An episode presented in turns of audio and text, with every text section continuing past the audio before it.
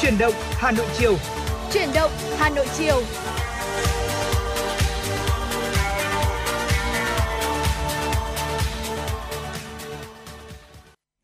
Hồng Hạnh và Trọng Khương xin mến chào quý vị thính giả. Và ngày hôm nay thì nhạc hiệu của chuyển động Hà Nội chiều đã lại được vang lên. Và quý vị thân mến, trong 120 phút trực tiếp của chuyển động Hà Nội chiều nay, chúng tôi sẽ mang đến cho quý vị những tin tức và bên cạnh đó cũng sẽ là những tiểu mục với nội dung vô cùng hấp dẫn. Và ngày hôm nay thì chắc chắn rồi, đồng hành cùng với Trọng Khương và Hồng Hạnh thì sẽ là những món quà âm nhạc để giúp quý vị thính giả có thể thư giãn hơn trong buổi chiều ngày hôm nay. Thưa quý vị, 120 phút sắp tới của chương trình thì như thường lệ, chúng tôi sẽ vẫn là những người đồng hành và cập nhật đến cho quý vị những thông tin thời sự đáng chú ý, những nội dung mà chúng tôi ờ, đã chuẩn bị để có thể chia sẻ, bàn luận với quý vị như là cà phê chiều. Ờ, bên cạnh đó thì ờ, còn có những chuyên mục khác nữa mà chúng tôi ờ, cũng đã chuẩn bị để có thể là bật mí với quý vị. Và không thể quên được những ờ, phóng sự mà phóng viên chương trình đã thực hiện, chúng tôi cũng sẽ chia sẻ đến với quý vị ở những ờ, phút tiếp theo. Còn bây giờ thì có lẽ là để khởi động một buổi chiều thật là nhiều niềm vui, thì chúng tôi không gì hơn là chúng tôi gửi tặng đến cho quý vị một giai điệu âm nhạc đúng không nào? chắc chắn rồi. Và ngày hôm nay thì chúng tôi cũng đã có nhận được một yêu cầu âm nhạc đầu tiên, mà trước khi bắt đầu chương trình thì cũng đã có nhận được một yêu cầu âm nhạc của quý vị thính giả có đuôi số điện thoại là 553 đã gửi về chương trình. Đó chính là quý vị cũng mong muốn là được lắng nghe ca khúc giọt nắng bên thềm với sự thể hiện của Hoàng Dũng, một ca sĩ trẻ và cũng đã rất là tài năng trong thị trường âm nhạc trong năm vừa qua. Vậy thì ngay bây giờ, xin mời quý vị sẽ cùng đón chờ món quà âm nhạc đầu tiên của chúng tôi, ca khúc giọt nắng bên thềm với sự thể hiện của Hoàng Dũng.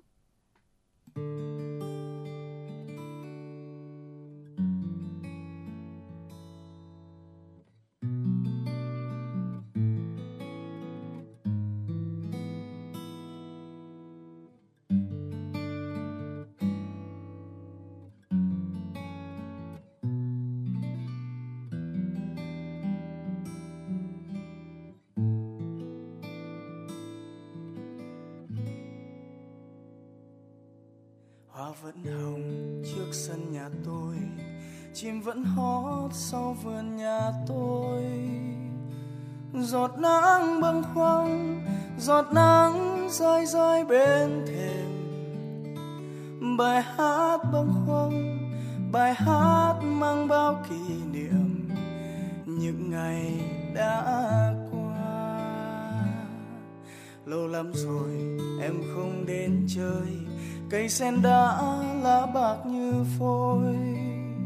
Sỏi đá gieo phong, sỏi đá không quen chân người. Bài hát gieo phong, bài hát viết không nên lời. Đã vội lãng quên. Bài hát tìm trong nỗi nhớ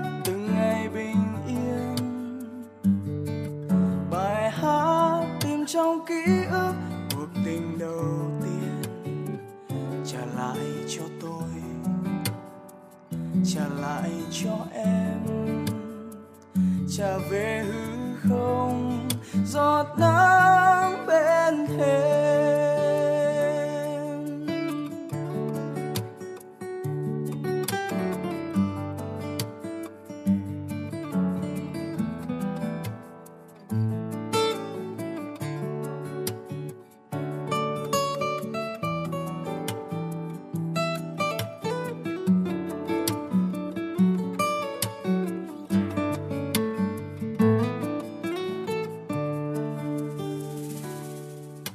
Vẫn hồng trước sân nhà tôi.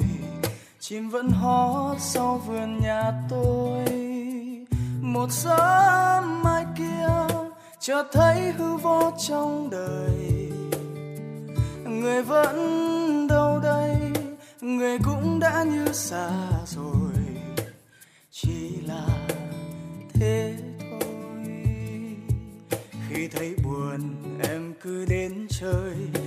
Vẫn hót sau vườn đấy thôi.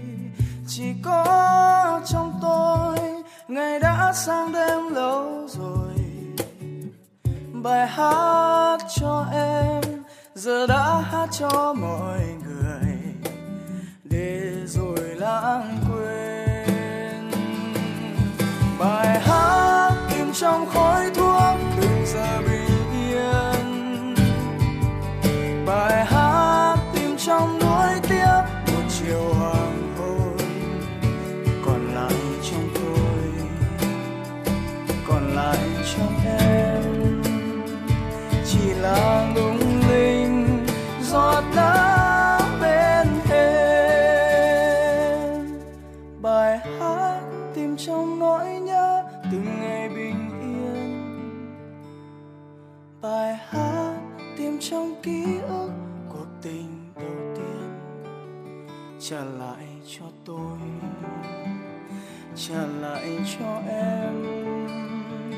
trả về hư không, giọt nắng bên thêm bài hát tìm trong khói thuốc, từng giờ bình yên. Bài hát tìm trong nuối tiếc, một chiều hoàng hôn. Còn lại trong tôi, còn lại trong em.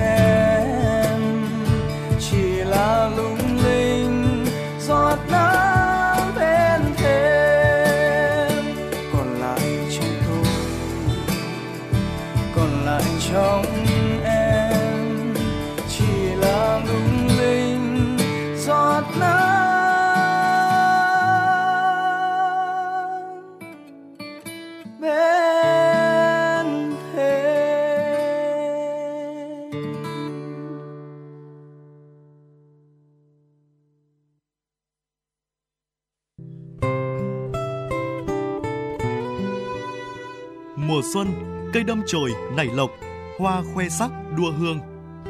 Mùa hạ, ánh nắng chói chang nhảy nhót nô đùa trên bờ cát trắng. Mùa thu, gió heo may lùa nhẹ những chiếc lá vàng bay. Và mùa đông, con đường sâu xác, cái lạnh bàng bạc của gió mùa. Những cung bậc cảm xúc ấy, quý vị và các bạn sẽ cảm nhận được trong chương trình Dòng thời gian, bài ca đi cùng năm tháng số 11 với chủ đề Gọi tên bốn mùa qua các tác phẩm nổi tiếng của các nhạc sĩ Trịnh Công Sơn, Trần Hoàn, Thanh Tùng, Lê Hữu Hà, Ngô Thụy Miên, Trương Quý Hải, Cùng sự tham gia của các nghệ sĩ Thanh Lam, Tố Hoa, Bích Ngọc, Vũ đoàn Hà Nội Trẻ, nghệ sĩ piano Bùi Đăng Khánh, nghệ sĩ violon Trần Quang Duy, nghệ sĩ cello Bùi Hà Miên, Chương trình Dòng thời gian, bài ca đi cùng năm tháng số 11 với chủ đề Gọi tên bốn mùa sẽ được truyền hình trực tiếp trên kênh 1, tường thuật trực tiếp trên phát thanh FM 96 và trực tuyến trên các nền tảng số của Đài Hà Nội vào lúc 20 giờ ngày 24 tháng 12 năm 2023. Trân trọng mời quý vị và các bạn theo dõi. Thưa quý vị, vừa rồi chúng ta đã vừa cùng nhau thưởng thức món quà âm nhạc đầu tiên Giọt nắng bên thềm với sự thể hiện của một ca sĩ trẻ Hoàng Dũng. Và ngay bây giờ xin mời quý vị sẽ cùng đến với dòng chảy tin tức với những thông tin trong nước đáng chú ý. Ủy ban nhân dân thành phố Hà Nội đã ban hành kế hoạch số 310 ngày 20 tháng 12 về triển khai thí điểm mô hình chuyển đổi số điển hình tại các cơ quan nhà nước thành phố. Theo đó, mô hình chuyển đổi số điển hình được triển khai tại Sở Giao thông Vận tải, Cục Thuế Hà Nội, Báo Kinh tế và Đô thị và Ủy ban nhân dân các quận huyện Hoàn Kiếm, Long Biên, Mỹ Đức, Trương Mỹ, Ba Vì, Ứng Hòa, Mê Linh, Đan Phượng, Thanh Oai, Phú Xuyên. Cụ thể, Sở Giao thông Vận tải triển khai hệ thống vé điện tử liên thông đa phương thức cho vận tải hành khách công cộng trên địa bàn thành phố. Về chính quyền số, thành phố thí điểm triển khai mô hình 100% hộ kinh doanh cá thể nộp thuế điện tử qua app eTax Mobile theo hướng dẫn của ngành thuế trên địa bàn Ủy ban nhân dân các quận huyện Hoàn Kiếm, Long Biên, Mỹ Đức, Trường Mỹ, Phú Xuyên, Thanh Oai. Đáng chú ý, thành phố lựa chọn quận Long Biên để thí điểm 3 mô hình về chuyển đổi số gồm cơ quan chuyển đổi số, bộ phận một cửa hiện đại, chia sẻ, hỗ trợ, chuyển đổi số trong công tác quản lý nhà nước các lĩnh vực tại các cơ quan nhà nước của quận. Thưa quý vị, tiếp theo cũng sẽ là một thông tin đáng chú ý. Ủy ban nhân dân thành phố Hà Nội đã phê duyệt dự án đầu tư xây dựng đường cao tốc theo phương thức đối tác công tư thuộc dự án đường vành đai 4 vùng thủ đô Hà Nội. Mục tiêu đầu tư xây dựng đường vành đai 4 vùng thủ đô Hà Nội trở thành vành đai liên vùng kinh tế trọng điểm vùng thủ đô Hà Nội, kết nối thủ đô với tỉnh Hưng Yên, tỉnh Bắc Ninh và các địa phương khác trong vùng, phát huy hiệu quả đầu tư đối với các dự án đã đang đầu tư, tạo không gian phát triển mới và giải quyết các vấn đề còn tồn tại của thủ đô. Ngoài ra, dự án hình thành còn khai thác tiềm năng sử dụng đất, xây dựng hệ thống đô thị bền vững hiện đại, góp phần thực hiện thắng lợi mục tiêu, nhiệm vụ phát triển kinh tế xã hội của đất nước theo nghị quyết Đại hội đại biểu toàn quốc lần thứ 13 của Đảng. Phạm vi dự án đầu tư với tổng chiều dài khoảng hơn 113,5 km, trong đó hơn 103,8 km tuyến chính và 9,7 km đoạn tuyến nối theo hướng cao tốc Nội Bài Hạ Long hơn 4.670 cuộc giám sát, phát hiện 490 vụ việc vi phạm kiến nghị với chính quyền các cấp, các cơ quan có thẩm quyền 488 vụ việc, tỷ lệ giải quyết đạt 96,3%. Đây là những kết quả nổi bật trong năm 2023 của Ban công tác thanh tra nhân dân, giám sát đầu tư của cộng đồng các cấp trên địa bàn thành phố Hà Nội thực hiện. Thông qua việc giám sát đã kiến nghị chính quyền thu hồi 249 m2 đất, 13,5 triệu đồng. Ngoài ra, toàn thành phố có hơn 13.600 thành viên ban giám sát đầu tư của cộng đồng. Năm 2023, các ban giám sát đã phát hiện 210 vụ vi phạm, kiến nghị các cơ quan có thẩm quyền xử lý 208 vụ vi phạm. Ủy ban Mặt trận Tổ quốc thành phố mong muốn thời gian tới các ban thanh tra nhân dân, ban giám sát đầu tư của cộng đồng cần tích cực phối hợp với các ban, ngành, đoàn thể để bảo đảm hoạt động hiệu quả. Năm 2023, các khu công nghiệp Hà Nội thu hút đầu tư cao hơn so với năm trước, đạt hơn 600 triệu đô la Mỹ quy đổi, tăng 72% so với cùng kỳ năm 2022. Thông tin được đưa ra tại hội nghị xúc tiến đầu tư tại chỗ đối với nhà đầu tư trong các khu công nghiệp Hà Nội năm 2023 do Ban Quản lý các khu công nghiệp và chế xuất Hà Nội tổ chức. Thời gian qua, các ban ngành Hà Nội đẩy mạnh tuyên truyền, tăng cường các hoạt động xúc tiến và thu hút đầu tư vào các khu công nghiệp với các hình thức đa dạng phong phú, tổ chức các gian hàng, hội trợ quảng bá sản phẩm của doanh nghiệp, xây dựng kế hoạch tổ chức hội nghị xúc tiến đầu tư tại chỗ đối với các nhà đầu tư nước ngoài. Việc thu hút đầu tư vào các khu công nghiệp trên địa bàn Hà Nội không những góp phần thúc đẩy phát triển kinh tế xã hội chung của thủ đô mà còn làm thay đổi cơ cấu ngành theo hướng ưu tiên phát triển các ngành công nghiệp mới, sản xuất các sản phẩm thiết yếu phục vụ sản xuất công nghiệp và tiêu dùng trong nước. Các ngành đều có hàm lượng chất xám và giá trị gia tăng cao. Tổng cục Quản lý thị trường thuộc Bộ Công Thương cho biết, năm 2023, lực lượng quản lý thị trường cả nước đã kiểm tra hơn 72.000 vụ, phát hiện xử lý hơn 52.000 vụ vi phạm hàng giả, hàng nhái, hàng vi phạm sở hữu trí tuệ, tăng 16% so với năm 2022. Đối với một số thị trường ngành hàng, lĩnh vực do Bộ Công Thương quản lý như xăng dầu, thương mại điện tử, an toàn thực phẩm, thuốc lá, trong năm 2023 đã được toàn lực lượng quản lý thị trường chú trọng kiểm tra, kiểm soát, xử lý vi phạm, qua đó tập trung phân tích, đánh giá nhóm hành vi vi phạm chủ yếu để phát hiện các vướng mắc bất cập của quy định. Thưa quý vị, vừa rồi cũng chính là một số những tin tức đầu tiên mà chúng tôi gửi đến quý vị trong buổi chiều nay. Và ngay bây giờ thì chúng ta sẽ cùng quay trở lại với không gian âm nhạc của FM96. Và vừa rồi thì à, chúng tôi cũng đã có nhận được một yêu cầu âm nhạc hết sức đặc biệt cho những ngày cuối năm như thế này. Hồng Hạnh tin rằng là à, đã có rất nhiều người có một cái cảm giác rằng là nôn nóng là đã đến cuối năm rồi và cũng cảm thấy rất bồi hồi khi một năm 2023 đã sắp qua đi. Vậy thì ngày hôm nay chúng ta hãy cùng thưởng thức mắt sắp năm qua đã làm gì và ca khúc khúc giao mùa để cùng có được những cái cảm xúc vô cùng bồi hồi. Và đây cũng chính là một yêu cầu đặc biệt của một quý vị thính giả đã tương tác với chúng tôi qua đuôi số điện thoại là 458 và ngay bây giờ, xin mời quý vị sẽ cùng thưởng thức nhé.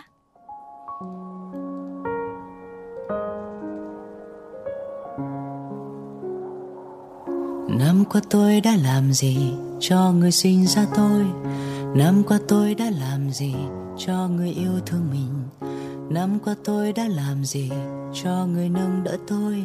Và năm qua tôi đã làm gì cho những mối quen thân tình? Giờ là lúc nhìn lại xem một năm vừa trải qua. Buồn vui thế nào, có giận hơn có thứ tha. Hài lòng hay thất vọng, trưởng thành hơn hay vẫn ngây ngô như lúc ban đầu dù là như thế nào, dù mọi điều đã có xa sao chỉ cần ngoảnh lại, một nụ cười vẫn nở trên môi. Thành công thất bại chỉ là chuyện năm cũ thôi. Đón chào năm mới. Năm qua tôi có được gì sau những lần rong chơi? Năm qua tôi có được gì sau những bước chân rối bời? Năm qua tôi có được gì sau những lần chia tay? phần năm qua tôi có được gì sau những phút giây quay lại? Giờ là lúc nhìn lại xem một năm vừa trải qua. Buồn vui thế nào, có giận hơn có thứ tha. Hài lòng hay thất vọng, trưởng thành hơn hay vẫn ngây ngô như lúc ban đầu dù là như thế nào, dù mọi điều đã có ra sao, chỉ cần ngoảnh lại, một nụ cười vẫn nở trên môi. Thành công thất bại chỉ là chuyện năm cũ thôi. Đón chào năm mới, năm nay tôi sẽ làm gì cho người sinh ra tôi? Năm nay tôi sẽ làm gì cho người yêu thương mình? năm nay tôi sẽ làm gì cho người nâng đỡ tôi? Và năm nay tôi sẽ làm gì cho những mối quen thân tình?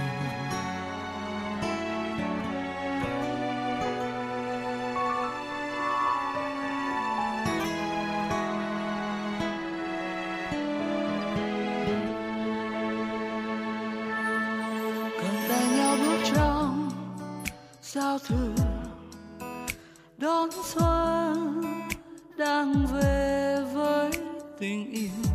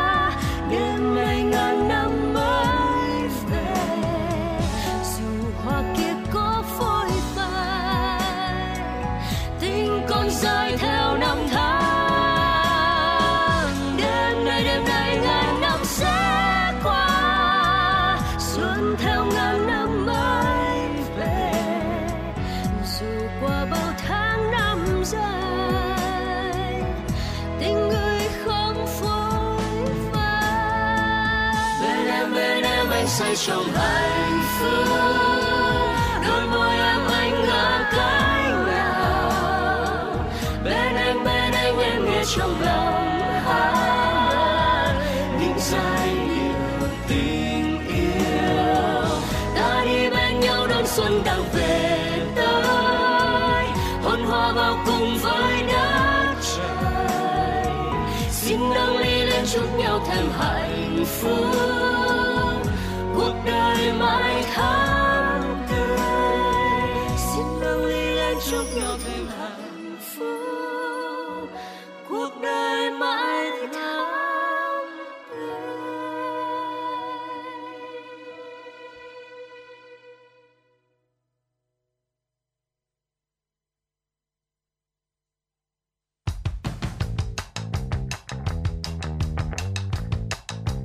Bản tin giao thông Hà Nội, một bản tin chuyên biệt về giao thông.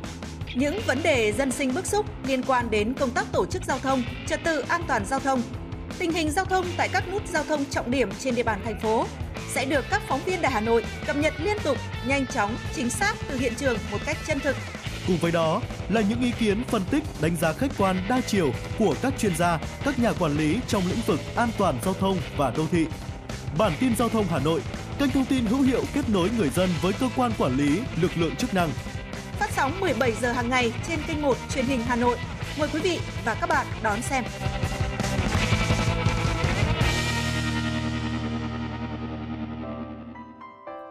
Thưa quý vị, vừa rồi chúng ta vừa cùng nhau lắng nghe mắt sắp năm qua đã làm gì vào khúc giao mùa. Có lẽ là sau khi nghe những giai điệu vừa rồi thì chúng ta cũng đã cảm thấy rằng thời gian trôi rất là nhanh đúng không ạ? Chẳng mấy chốc mà một uh, năm 2023 đã qua và một mùa Tết dương lịch cũng như là Tết âm lịch đã sắp đến rồi. Mong rằng là quý vị thính giả trong những ngày cuối năm này chúng ta vẫn sẽ giữ thật nhiều sức khỏe và có thể hoàn thành thật tốt những công việc cuối năm để cùng chào đón một năm mới 2024 sắp đến. Còn ngay bây giờ thì chúng ta sẽ cùng đến với tiểu mục cà phê chiều cùng với Hồng Hạnh và Trọng Khương. Thưa quý vị, có lẽ là những giai điệu âm nhạc thì luôn là một cái liều thuốc mà khi chúng ta lắng nghe này chúng ta sẽ cảm thấy là có thể là gia tăng cái cảm xúc vui tươi hoặc cũng có thể cảm thấy được xoa dịu tâm hồn của mình. Âm nhạc thì không chỉ dùng để lắng nghe mà nó còn là một món ăn tinh thần vô cùng quan trọng, giúp chúng ta tìm thấy niềm vui và nguồn cảm hứng ở trong cuộc sống. Không những vậy, y học hiện đại cũng đã nghiên cứu và chỉ ra rằng sử dụng âm nhạc cũng là một liệu pháp tuyệt vời để giúp chúng ta cải thiện các vấn đề thần kinh và tâm lý cực kỳ hiệu quả. Vậy thì âm nhạc đã xoa dịu tâm hồn chúng ta như thế nào? Vậy thì ngày hôm nay hãy cùng với chúng tôi tìm hiểu nhé. Thưa quý vị, đầu tiên thì chúng ta phải kể đến tác dụng là giảm stress căng thẳng. Tác dụng của âm nhạc đối với việc giảm căng thẳng và mức độ lo lắng và đã được chứng minh qua rất nhiều dự án cũng như là công trình khoa học. Theo nghiên cứu từ Đại học Khoa học Sussex, Vương quốc Anh, thì cứ trong 6 phút nghe nhạc, căng thẳng có thể giảm tới 61%. Nghiên cứu này kết luận rằng việc lắng nghe những giai điệu du dương sẽ làm tâm trí được thư giãn, giúp bạn giúp cho chúng ta có thể là hạn chế tăng nhịp tim, làm hạ huyết áp và giảm lượng hormone gây nên stress. Trong khi đó thì các bác sĩ tâm lý như là Dr. tại Đại học Willamette từng thực hiện nghiên cứu cũng cho thấy việc nghe nhạc giúp giảm lượng cortisol ở trong cơ thể. Đây là một trong những chất hóa học có liên quan đến trạng thái căng thẳng của não bộ. Và tiếp theo đó chính là cải thiện tâm trạng và tạo động lực sống. Theo như nhà tâm lý học Laura Ferrari của Đại học Lyon của Pháp cũng từng chia sẻ trên một tạp chí khoa học rằng âm nhạc giúp não bộ sản sinh nhiều dopamine tự nhiên, chúng giúp cơ thể cải thiện tâm trạng và thoát khỏi sự mệt mỏi hay trì trệ. Thực tế thì âm nhạc đã trở thành nguồn cảm hứng giúp nhiều người vượt qua được những giai đoạn tăm tối trong cuộc sống của mình. Trong khi đó, theo nghiên cứu tại Đại học Wisconsin cũng đã kết luận rằng sử dụng nhạc cổ điển với những nhịp điệu đều đặn sẽ giúp trẻ tự kỷ giảm bất an, lo lắng và bình tâm trở lại. Và theo nghiên cứu tại Quỹ khoa học tự kỷ Austin Science thì cũng cho ra những kết quả tương tự. Sức mạnh kỳ diệu của âm nhạc có thể làm gia tăng nhu cầu giao tiếp ở trẻ tự kỷ và giúp phát triển ngôn ngữ và tăng khả năng tập trung. À, thưa quý vị, tiếp theo là khả năng nuôi dưỡng tâm hồn. Nghe rất là bay bổng nhưng mà sự thực là như vậy đấy. Không chỉ là có vai trò quan trọng trong sự phát triển và tiến hóa của xã hội loài người đâu, mà âm nhạc còn có những tác động rõ rệt đến đời sống tinh thần và cả thể chất của từng người nữa. Cảm nhận âm nhạc tốt sẽ giúp cho chúng ta nuôi dưỡng tâm hồn, luôn thấy yêu đời và có suy nghĩ lạc quan, tích cực hơn. Âm nhạc còn giúp chúng ta tìm thấy sự tĩnh lặng và bình yên những khi tâm hồn mình xáo động qua những bản nhạc không lời nhẹ nhàng và du dương thưa quý vị. Và nếu mà chúng ta thường nghĩ đến việc là sẽ cần phải có những liều thuốc để chữa lành thì âm nhạc cũng chính là một liều thuốc để chữa lành tâm hồn thưa quý vị. Âm nhạc giúp hàn gắn những vết thương lòng và khơi dậy niềm cảm xúc và những hoài niệm, tô màu cho những bức tranh ký ức và điểm thêm trên những bức họa với đủ những gam màu của cuộc sống. Mỗi gam màu lại là một điểm nhấn trong cuộc đời của mỗi người. Não bộ của chúng ta khi phản ứng với âm nhạc thì lại khác hẳn so với ngôn ngữ hay là với những tiếng động đơn thuần khác những giai điệu, hòa âm và tiết tấu sẽ có tác dụng là duy trì, phục hồi và cải thiện sức khỏe hiệu quả. Nhiều nhà nghiên cứu ví von là âm nhạc chính là món quà và cũng chính là một món ăn tinh thần để giúp chúng ta chữa lành, dưỡng sinh và tìm lại cân bằng cho cơ thể của mình. Và uh, theo như cha đẻ của y học hiện đại thì cũng từng cho rằng tinh thần khỏe mạnh chính là một phần của một cơ thể khỏe mạnh. Người Hy Lạp thì rất coi trọng việc chăm sóc sức khỏe tinh thần và biết áp dụng những phương pháp trị liệu bằng âm nhạc, nghệ thuật và kịch. Họ tin rằng các vấn đề trên cơ thể sẽ được chữa lành với liều thuốc tinh thần, ví dụ như là âm thanh của sáo sáo hay là đàn hạc được dùng để hỗ trợ điều trị gút hay viêm khớp vô cùng phổ biến. Thưa quý vị, tiếp theo nữa là mang đến sự hài lòng. Trải nghiệm âm nhạc sẽ giúp giải phóng các chất dẫn truyền thần kinh dopamine. Chất hóa học trong não chịu trách nhiệm chính cho việc mang lại cảm giác khoái cảm, vui sướng và sự hài lòng. Đôi khi thì ờ, chúng ta yêu thích một bài hát nào đó không phải vì bài đó được trau chuốt hoa mỹ về ngôn từ mà là vì chúng ta yêu thích những giai điệu, những cảm giác và cảm xúc bình yên mà bài hát đó mang lại. Một lần được thấu hiểu là vạn lần được cảm thông và dường như âm nhạc có thể hiểu hết chính câu chuyện của cuộc đời chúng ta mà đôi khi chẳng cần phải kể. Chỉ cần tìm được đúng giai điệu, khi đó con tim và âm nhạc sẽ hòa chung vào một nhịp, hòa quyện và thấu hiểu lẫn nhau. Và tiếp theo, chắc chắn rồi, âm nhạc cũng đã được sử dụng là một liều thuốc giảm đau hiệu quả thực sự trong trị liệu thưa quý vị. Ở theo một nghiên cứu mới ở tạp chí Fortune thì âm nhạc cổ điển của nhạc sĩ Mozart có khả năng giúp giảm đau, viêm và làm tăng hiệu quả của nhiều loại thuốc khác nhau, giúp hạn chế được sự phụ thuộc và liều lượng khi sử dụng thuốc kết hợp với âm nhạc. Để lý giải nguyên nhân âm nhạc của Mozart lại có tác dụng giảm đau thì các nhà khoa học đã chỉ ra rằng những âm thanh du dương và nhẹ nhàng từ bản nhạc sẽ làm giảm nồng độ các hormone gây nên căng thẳng và liên quan đến quá trình viêm như là cortisol. Âm nhạc thì cũng giúp điều hòa các protein gây viêm bên trong cơ thể, đồng thời giúp hỗ trợ sự phát triển của các tế bào thần kinh mới bên trong não, làm tăng khả năng ghi nhớ. Và nhóm nghiên cứu thì cũng lưu ý rằng là không phải tất cả những thể loại âm nhạc đều tác dụng giảm đau ví dụ như là nhạc rock, K-pop hay là gangster rap để cải thiện sức khỏe, xoa dịu cơn đau và thư giãn hệ thần kinh. Loại nhạc mà chúng ta nên cần phải được nghe thì sẽ cần phải có một cái sự hòa âm khéo léo này, cường độ âm thanh phù hợp với những giai điệu không được dồn dập. Vì vậy mà những loại nhạc cổ điển sẽ luôn là một trong số những loại nhạc được lựa chọn để có thể là tham gia vào những quá trình trị liệu trong cơ thể. Ừ. À, thưa quý vị, à, tiếp theo nữa thì à, chúng ta cũng cần phải biết đến việc là chọn âm nhạc xoa dịu tâm hồn và thời điểm nghe nhạc như thế nào cho nó phù hợp. À, nên chọn thời gian và không gian nghe nhạc cho từng loại nhạc như sau. Thời điểm buổi sáng nên nghe những bản nhạc vui nhộn và tươi mới để tăng năng lượng cho não bộ, giúp khởi động một ngày mới sảng khoái. Khi thấy cơ thể đau nhức, hãy nghe nhạc jazz hay là nhạc của Mozart. Khi vướng mắc trong công việc, hãy nghe nhạc rock and roll để kích thích giúp xử lý tình huống và tìm hướng giải quyết một cách tốt nhất. Khi cần kích thích não bộ thì hãy nghe những bản nhạc cổ điển. Buổi tối trước khi đi ngủ, nên nghe một bản nhạc có tiết tấu chậm chạp để chuẩn bị cho giấc ngủ, bạn nhé. Và thưa quý vị, vừa rồi thì cũng chính là những chia sẻ của chúng tôi về câu chuyện âm nhạc sẽ có tác dụng chữa lành và xoa dịu tâm hồn như thế nào. Hồng Hạnh tin chắc rằng là mỗi chúng ta ngay khi vừa lắng nghe những giai điệu hay vừa lắng nghe những bản nhạc sẽ đều có những xúc cảm rất là riêng với từng bản nhạc đó. Đặc biệt nếu mà bản nhạc đó còn có những cái sự đồng cảm, đồng điệu với cái tâm trạng của mình lúc đó thì sẽ càng tác động mạnh mẽ đúng không ạ? Và hy vọng rằng là đây cũng sẽ chính là những cơ sở để cho chúng ta có thể tìm hiểu hơn về những tác dụng kỳ diệu của âm nhạc và sử dụng âm âm nhạc để có thể tạo nên uh, những cái cảm xúc này phù hợp này và cũng là một món ăn tinh thần hiệu quả để có thể là chia sẻ những niềm vui và nỗi buồn cùng với chúng ta và giúp chúng ta thêm yêu cuộc sống hơn quý vị nhé. Còn ngay bây giờ thì chắc chắn rồi ạ, chúng ta sẽ cùng quay trở lại với một giai điệu âm nhạc tiếp theo của FM96, ca khúc Vì tình yêu là thế với sự thể hiện của Ali Hoàng Dương. Xin mời quý vị sẽ cùng thưởng thức.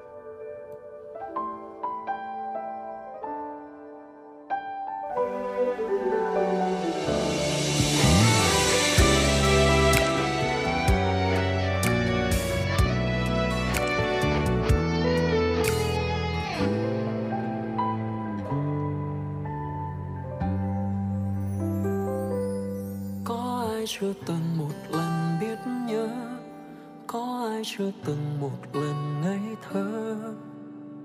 Vì yêu một người bỗng nhiên, thấy đau trong lòng. Có ai chưa từng một lần tiếc nuối, có ai chưa từng một lần buông xuôi. Cuộc vui nào rồi cũng có lúc tan như thời gian cũng có lúc phai nhạt, cánh hoa tươi cũng có lúc ua tàn. Mọi thứ luôn thay đổi, chẳng gì là mãi mãi. Mịt mài đôi lúc con tim rung động, thế nhưng yêu là chẳng dễ dàng. Bởi tiếng yêu muôn màu, không dành cho người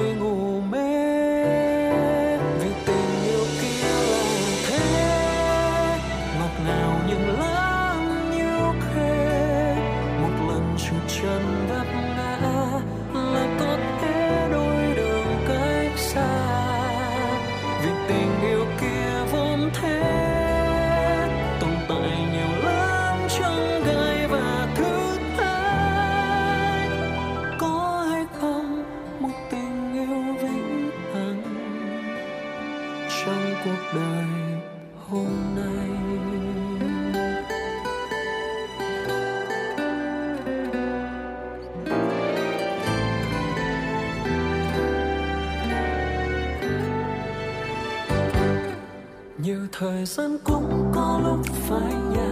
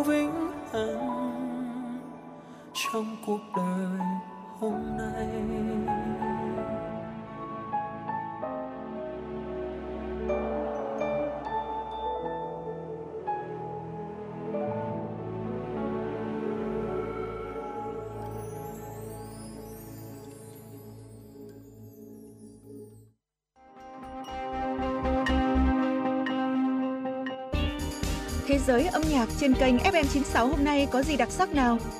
Những ca khúc nổi tiếng toàn cầu, những bản nhạc chạm đáy trái tim, những giọng ca chinh phục cả thế giới sẽ có trong chương trình ca nhạc nhẹ quốc tế. Hãy đón nghe vào lúc 5 giờ 30 và 19 giờ 30 mỗi ngày. Hà Nội Radio Concert, tinh hoa âm nhạc thế giới. Chương trình giới thiệu các tác phẩm kinh điển của các nhà soạn nhạc nổi tiếng thế giới. Với Hà Nội Radio Concert, quý vị sẽ cảm nhận được những điều thú vị chưa từng khám phá trong âm nhạc trên Radio Hà Nội FM 96. Đón nghe lúc 14 giờ và 21 giờ mỗi ngày. Cùng với đó, đôi cánh âm nhạc của FM 96 sẽ cùng bạn bay đến những vùng miền mà bạn chưa từng đến qua chương trình du lịch cùng âm nhạc. Thưởng thức những tinh hoa văn hóa của ông cha để lại trong chương trình âm sắc Việt Nam và nhiều chương trình âm nhạc đáng mong đợi khác. Bật Radio Hà Nội FM 96 để tâm hồn và âm nhạc được hòa quyện cùng thăng hoa.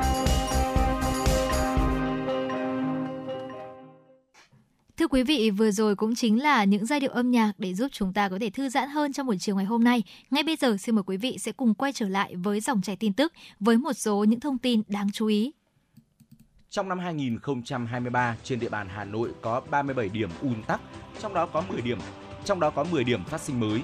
Nguyên nhân các điểm ùn tắc này gồm 17 điểm do rào chắn phục vụ thi công các công trình, 14 điểm do chậm triển khai công tác đầu tư kết cấu hạ tầng giao thông theo quy hoạch, 2 điểm do công tác đầu tư kết cấu hạ tầng giao thông, 4 điểm do tình trạng quá tải lưu lượng phương tiện trên đường.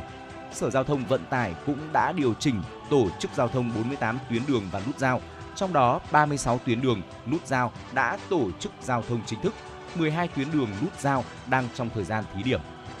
Thưa quý vị, cùng với các quận huyện trên địa bàn thành phố, Công an quận Thanh Xuân đã tổ chức lễ gia quân tấn công trấn áp tội phạm, đảm bảo an ninh trật tự trước, trong và sau Tết Nguyên đán Giáp Thìn năm 2024 để đợt cao điểm đạt được kết quả tốt nhất, hoàn thành xuất sắc và vượt các mục tiêu, chỉ tiêu đề ra trong năm 2024. Thượng tá Đinh Tuấn Thành, trưởng công an quận yêu cầu các đơn vị nghiệp vụ, công an các phường tập trung lực lượng triển khai thực hiện toàn diện quyết liệt các nội dung nhiệm vụ đã đề ra tại 4 kế hoạch của công an thành phố. Với tinh thần chủ động tiến công, không để bị động, bất ngờ trong mọi tình huống, Công an quận Thanh Xuân huy động tối đa lực lượng, trang thiết bị, phương tiện nghiệp vụ, đồng loạt tấn công, chấn áp tội phạm, bảo vệ tuyệt đối an ninh, an toàn Tết Nguyên đán Giáp Thìn năm 2024 và các sự kiện lớn của đất nước, tạo nền tảng thực hiện tốt các nhiệm vụ năm 2024 ngay từ đầu năm. Theo tin từ bệnh viện E, trong những ngày thời tiết chuyển lạnh sâu, khoa cấp cứu của bệnh viện liên tục tiếp nhận nhiều ca đột quỵ não và các bệnh tim mạch. Thạc sĩ bác sĩ Nguyễn Ngọc Vĩnh Yên, công tác tại khoa cấp cứu bệnh viện E cho biết, thời tiết thay đổi thất thường trong những ngày vừa qua khiến cho nhiều người nhập viện gia tăng đột biến, nhất là các bệnh lý về đột quỵ não và tim mạch. Để phòng tránh đột quỵ não và tim mạch mùa lạnh, bác sĩ Yên khuyến cáo người dân cần tầm soát các yếu tố nguy cơ như huyết áp, mỡ máu, tiểu đường, thuốc lá, bia rượu, chất kích thích. Đồng thời trong khoảng thời gian vàng từ dưới 3 giờ đến 4,5 giờ đầu sau khi khởi phát đột quỵ, nếu người bệnh được đưa đến bệnh viện chữa trị kịp thời thì cơ hội sống sót và phục hồi rất cao. Thưa quý vị, từ nay đến 20 tháng 4 năm 2024, Bảo tàng Hồ Chí Minh tổ chức trưng bày chuyên đề Vì lợi ích trăm năm trồng người nhằm giới thiệu tới công chúng di sản và tư tưởng của Chủ tịch Hồ Chí Minh về sự nghiệp giáo dục. Đây là một trong những nhiệm vụ tuyên truyền giáo dục về học tập và làm theo tư tưởng đạo đức phong cách Hồ Chí Minh năm 2023 của Bảo tàng Hồ Chí Minh dưới sự chỉ đạo thực hiện của Ban tuyên giáo Trung ương, Bộ Văn hóa, Thể thao và Du lịch. Trưng bày bao gồm 200 hình ảnh tài liệu hiện vật nhằm khái quát tư tưởng, tầm nhìn vượt thời đại của Chủ tịch Hồ Chí Minh về sự nghiệp giáo dục Việt Nam. Qua đó giới thiệu tới công chúng sự quan tâm của Đảng và Nhà nước đối với giáo dục, quyết tâm thực hiện thắng lợi sự nghiệp giáo dục trong các chặng đường xây dựng và phát triển đất nước, lan tỏa tinh thần phấn đấu, công hiến của các thế hệ thế hệ thầy trò với những người làm công tác giáo dục, cổ vũ họ luôn nỗ lực hết mình, cố gắng học tập và vươn lên trở thành người có ích cho gia đình và xã hội. Triển lãm mỹ thuật giao lưu giữa Trường Đại học Mỹ thuật Việt Nam và Trường Đại học Mỹ thuật Thành phố Hồ Chí Minh đã khai mạc vào sáng nay tại Ad Space, số 42 Yết Kiêu, Hà Nội. Năm nay, các tác phẩm mỹ thuật tới từ hai trung tâm đào tạo nghệ thuật hàng đầu của cả nước được trưng bày tại phòng triển lãm của Trường Đại học Mỹ thuật Việt Nam. Đây là sự kiện quan trọng trong khuôn khổ của chương trình hoạt động hàng năm, đồng thời là sự khẳng định mối kết giao gắn bó và tương trợ chặt chẽ giữa hai trường triển lãm trưng bày 70 tác phẩm của 62 tác giả là cán bộ, giảng viên hai nhà trường. Số lượng tác phẩm vừa đủ để phần nào phản ánh tinh thần làm việc và không khí sáng tác sôi nổi từ hai ngôi trường mỹ thuật giàu truyền thống. Qua các tác phẩm trưng bày cũng thấy được sự tương đồng khá thú vị trong ý tưởng của nhiều nghệ sĩ, đó là sự tiếp nhận các yếu tố văn hóa truyền thống. Triển lãm mỹ thuật giao lưu diễn ra đến hết ngày 28 tháng 12 tới đây. Thưa quý vị, vừa rồi cũng chính là một số những tin tức trong nước đáng chú ý. Ngay bây giờ xin mời quý vị sẽ cùng quay trở lại với không gian âm nhạc với ca khúc Nắm lấy tay anh với sự thể hiện của ca sĩ Tuấn Hưng.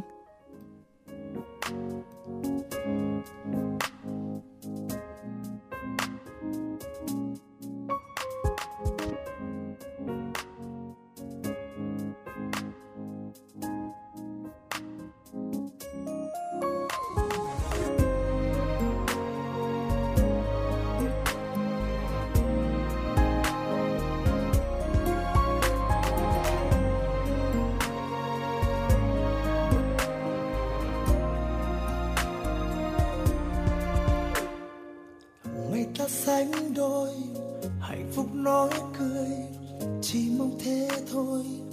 Đến tận cuối cùng, từng giây phút trôi, ánh mắt rạng ngời, cầm tay bước đi, tiếng yêu cất lời. Và anh cảm ơn cuộc đời này, đã mang em về bên mình để rồi mỗi sớm mai khi thức dậy anh nói rằng hãy yêu anh và bên anh người nhé. Nắm tay anh thật chặt, giữ tay anh thật lâu. Hứa với anh một câu sẽ đi trọn tới cuối con đường. Đến khi tim ngừng đập và đôi chân ngừng đi. Thì em yêu ai, xin em hãy cứ tin. Nắm tay nhau thật chặt, cùng giữ tay nhau thật lâu hứa với nhau một câu sẽ đi chọn tới cuối con đường đến khi tim ngừng đau và đôi chân ngừng đi, thì đôi ta cũng sẽ không xa rời.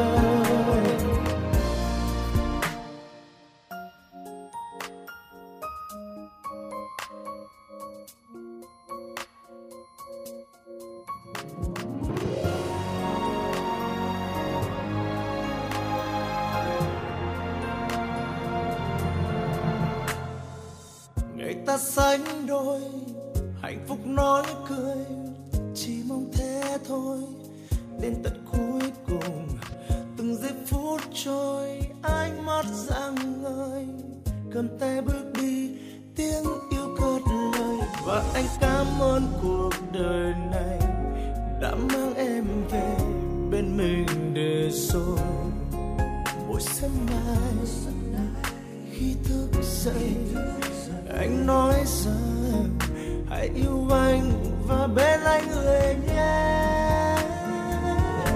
Nắm tay anh thật chặt, giữ tay anh thật lâu.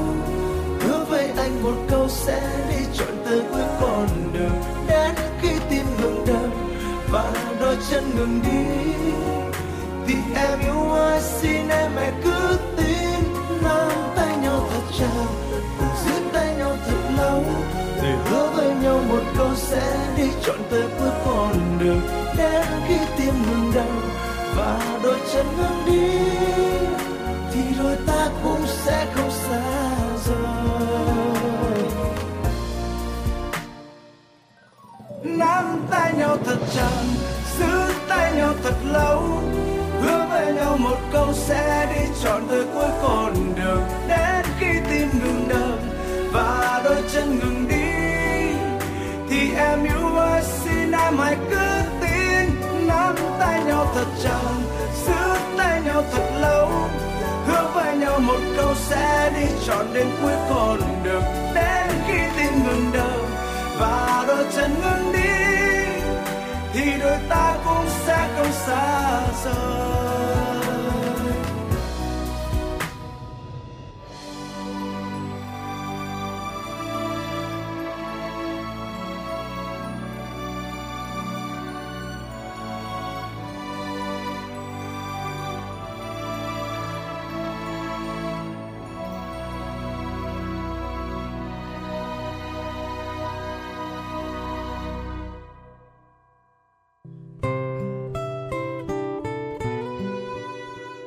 Mùa xuân, cây đâm chồi nảy lộc, hoa khoe sắc đua hương. Mùa hạ, ánh nắng chói chang nhảy nhót nô đùa trên bờ cát trắng. Mùa thu, gió heo may lùa nhẹ những chiếc lá vàng bay. Và mùa đông, con đường sâu xác, cái lạnh bàng bạc của gió mùa. Những cung bậc cảm xúc ấy, quý vị và các bạn sẽ cảm nhận được trong chương trình Dòng thời gian, bài ca đi cùng năm tháng số 11 với chủ đề Gọi tên bốn mùa qua các tác phẩm nổi tiếng của các nhạc sĩ Trịnh Công Sơn, Trần Hoàn, Thanh Tùng, Lê Hữu Hà, Ngô Thụy Miên, Trương Quý Hải. Cùng sự tham gia của các nghệ sĩ Thanh Lam, Tố Hoa, Bích Ngọc, Vũ đoàn Hà Nội trẻ, nghệ sĩ piano Bùi Đăng Khánh, nghệ sĩ violon Trần Quang Duy, nghệ sĩ cello Bùi Hà Miên. Chương trình Dòng thời gian, bài ca đi cùng năm tháng số 11 với chủ đề Gọi tên bốn mùa sẽ được truyền hình trực tiếp trên kênh 1, tường thuật trực tiếp trên phát thanh FM 96 và trực tuyến trên các nền tảng số của Đài Hà Nội vào lúc 20 giờ ngày 24 tháng 12 năm 2023. Trân trọng mời quý vị và các bạn theo dõi. Thưa quý vị, vừa rồi cũng chính là những giai điệu để giúp chúng ta có thể thư giãn hơn trong những giây phút cuối ngày. Và ngay bây giờ xin mời quý vị sẽ cùng đến với những thông tin quốc tế đáng chú ý mà biên tập viên Thanh Duyên đã gửi về cho chương trình. Bộ Quản lý Khẩn cấp Trung Quốc đã phân phối thêm nhiều hàng hóa cứu trợ cho các tỉnh chịu ảnh hưởng của động đất là Cam Túc và Thanh Hải. Khoảng 135.000 vật dụng như lều trại, giường gấp, thiết bị sưởi ấm đã được chuyển tới hai tỉnh trên để hỗ trợ những nhu cầu cơ bản của người dân chịu ảnh hưởng của động đất nhiều doanh nghiệp cũng đã ủng hộ các hàng hóa cứu trợ, trong đó có hơn 150 tấn rau cùng thực phẩm chế biến sẵn và thiết bị sưởi ấm tới các nạn nhân vùng động đất. Trận động đất xảy ra vào đêm 18 tháng 12 vừa qua tại Trung Quốc đã làm cho hàng trăm người thiệt mạng, trong khi số người bị thương cũng lên đến hàng trăm người. Các đợt rung chấn với cấp độ khác nhau cũng đã ảnh hưởng tới một số nhà máy thủy điện nằm ở thượng nguồn của sông Hoàng Hà. Thưa quý vị, chính phủ Thưa quý vị, chính phủ Thái Lan vừa chính thức ban hành quy định dừng cấp mới giấy phép sử dụng súng trong một năm. Theo Bộ Nội vụ Thái Lan, quy định này sẽ có hiệu lực ngay lập tức. Quy định về việc kiểm soát vũ khí được thông qua sau khi tại Thái Lan xảy ra hàng loạt vụ xả súng khiến nhiều người thiệt mạng. Thái Lan là một trong những quốc gia có tỷ lệ sở hữu súng cao nhất trong khu vực Đông Nam Á với 10 triệu khẩu súng đang được lưu hành, tức là cứ 7 công dân Thái Lan thì có một khẩu súng. Năm 2019, quốc gia này ghi nhận gần 1.300 người thiệt mạng do súng đạn.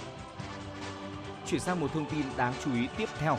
Số người di cư bất hợp pháp vượt địa Trung Hải đến các nước thuộc Liên minh châu Âu EU từ đầu năm đến nay đã tăng 17% so với cùng kỳ, mức cao nhất trong 7 năm qua.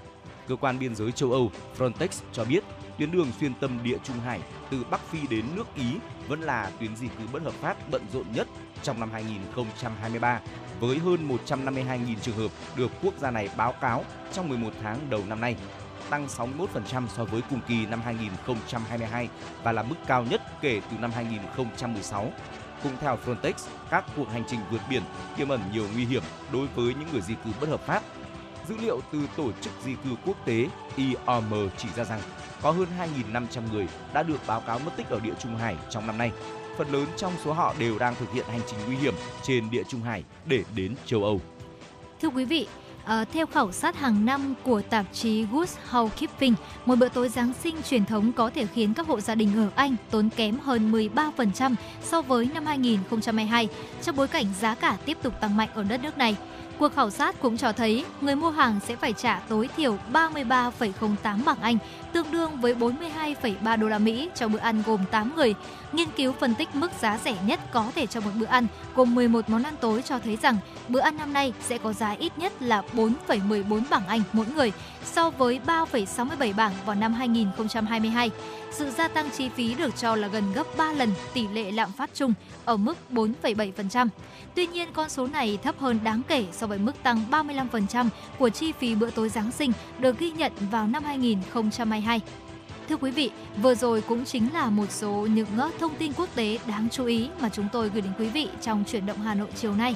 Và ngay bây giờ thì chúng ta sẽ cùng đến với tiểu mục tiếp theo, tiểu mục khám phá Hà Nội cùng với Hồng Hạnh và Trọng Khương trong buổi chiều. Và thưa quý vị, có lẽ rằng là mỗi thời điểm và mỗi khoảnh khắc khác nhau thì Hà Nội sẽ luôn đẹp theo một cách rất là riêng đúng không ạ? Và ở mỗi con đường, mỗi góc phố thì đều sẽ có những tình cảm của chúng ta ở đó. Và Hồng Hạnh tin chắc rằng là những con đường đẹp nhất ở Hà Nội thì cũng sẽ là một trong số những nơi mà chúng ta dành rất nhiều tình cảm và cũng rất là nhiều cảm xúc ở đó. Vậy thì ngày hôm nay hãy cùng với chúng tôi tìm hiểu về những con đường đẹp nhất ở Hà Nội mà có lẽ rằng là khi ai đặt chân tới đây thì chắc chắn cũng muốn ghé thăm một lần và hãy cùng chúng tôi khám phá xem đó là những con đường nào quý vị nhé. Thưa quý vị, Hà Nội vẫn nổi tiếng có những con đường góc phố đẹp và cổ kính. Đặc biệt, cái đẹp của thủ đô thay đổi theo từng mùa, từng không gian. Chính vì vậy mà mỗi thời điểm, khoảnh khắc khác nhau, người ta lại thấy Hà Nội đẹp ở những góc khác nhau. Đường Phan Đình Phùng, đường Đinh Tiên Hoàng, đường Nguyễn Du, đường Thanh Niên được xem là những con đường đẹp nhất ở Hà Nội, là những địa điểm mà trong lòng những người con Hà Nội, những bạn trẻ sinh viên ở khắp mọi miền đất nước mãi không thể quên. Trên những con đường ấy, người ta không chỉ thấy nhịp sống hối hả của người Hà Nội mà còn là những hình ảnh rất đỗi quen thuộc như từng hàng cây, từng góc phố và biết bao dấu ấn thời gian hòa cùng sự phát triển không ngừng của thủ đô thân yêu. Ngay bây giờ thì chúng tôi xin được chia sẻ đến với quý vị những con đường tuyến phố tuyệt đẹp bao năm nay đã in sâu trong tâm trí người Hà Nội nói riêng và những người yêu mến Hà Nội nói chung. Thưa quý vị, đầu tiên rồi chắc chắn là phải kể đến con đường Phan Đình Phùng đúng không ạ? Là một con đường có vỉa hè rộng nhất nhì Hà Nội với những hàng xấu lâu năm, xanh mát, cao vút và thẳng đều tăm tắp. Đường Phan Đình Phùng thì mùa nào cũng đẹp, mùa xuân mùa hạ thì ngập trong sắc trắng của những bông hoa xấu rụng bên đường, rồi những quả xấu non xanh xanh trên cây, rung rung trong gió. Mùa thu và mùa đông thì con đường trải vàng lá xấu rụng cũng vô cùng lãng mạn. Và Hồng Hạnh nghĩ rằng con đường Phan Đình Phùng có lẽ cũng là một con đường đã gắn với rất nhiều kỷ niệm và cũng rất nhiều những cảm xúc của biết bao người. Chúng ta không thể không nhắc đến đường Hoàng Diệu nếu những dấu tích Hà Nội cổ còn lại trên con đường này là Hoàng Thành Trầm Lắng, là cổng đoan môn sừng sững, thì những ngôi biệt thự được xây theo kiến trúc Pháp chính là những vết dấu còn lại của một Hà Nội xưa.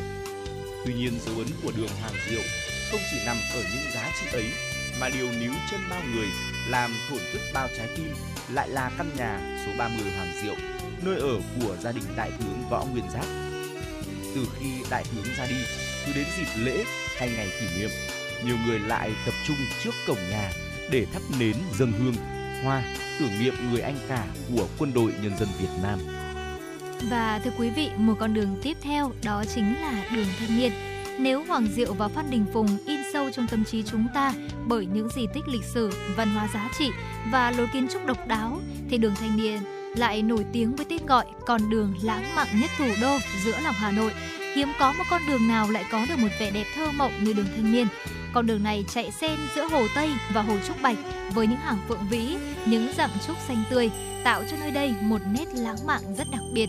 Và Hồng Hạnh nghĩ rằng là khi đến với đường thanh niên thì có thể là đúng như tên gọi của nó sẽ có rất là nhiều bạn trẻ và cũng rất là nhiều những địa điểm ăn uống này, vui chơi để các bạn có thể đến đây tập trung cùng vui chơi giải trí và tạo nên rất nhiều những kỷ niệm của riêng mình.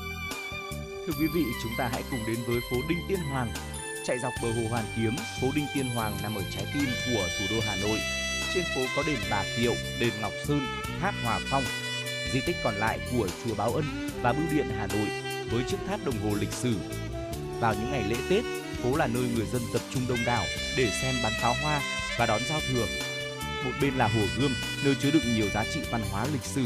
Một bên là vườn hoa tượng đài Lý Thái Tổ và các trung tâm đầu não của thủ đô, khiến phố Đinh Tiên Hoàng trở thành một trong những tuyến phố du lịch có không gian đẹp nhất Hà Nội. Và tiếp theo đó chính là con đường Kim Mã. Có lẽ con đường này thì các bạn trẻ Hà Nội, đặc biệt là các bạn có sở thích chụp ảnh thì đã không uh, lạ gì rồi ạ. Bởi vì thường ngày thì đây sẽ là một con đường khá đẹp với những hàng cây cổ thụ mọc đều hai bên và ở giữa đường thì dãy đường hành lang với gạch đỏ đều tăm tắp.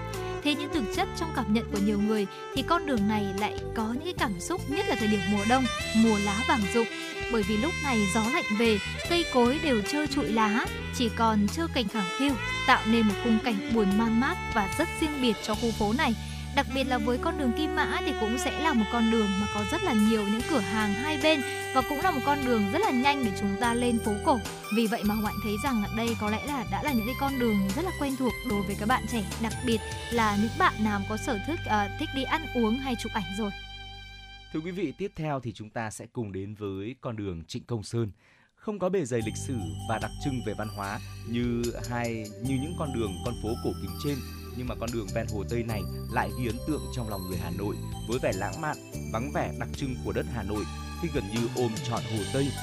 Ngày trước thì nơi đây được giới trẻ ưu ái gọi với cái tên là bến Nhật Bản, bến Hàn Quốc. Còn nay, con đường lãng mạn nhất nhì Hà Nội này chính thức mang tên Trịnh Công Sơn rồi được mệnh danh là con đường lãng mạn và đẹp nhất thủ đô, ôm quanh ven hồ Tây. Con đường mang tên Trịnh Công Sơn dài 900m, rộng 9,5 đến 12,5m, kéo dài từ ngã ba ngõ 612 Lạc Long Quân giao với dốc ngã ba D Âu Cơ, quận Tây Hồ. Không có những hàng cây cổ thụ rợp bóng, nơi đây lại đặc biệt hấp dẫn bởi không gian vắng vẻ, yên tĩnh và thơ mộng. Không chỉ đẹp vào những chiều thu mà ngay cả ngày hè oi ả, đứng ở đây ngắm hoàng hôn sẽ có cảm giác thật rõ ràng rằng con đường mang hơi hướng của cố nhạc sĩ Trịnh Công Sơn nhỏ nhẹ, lãng mạn và bình yên vô cùng.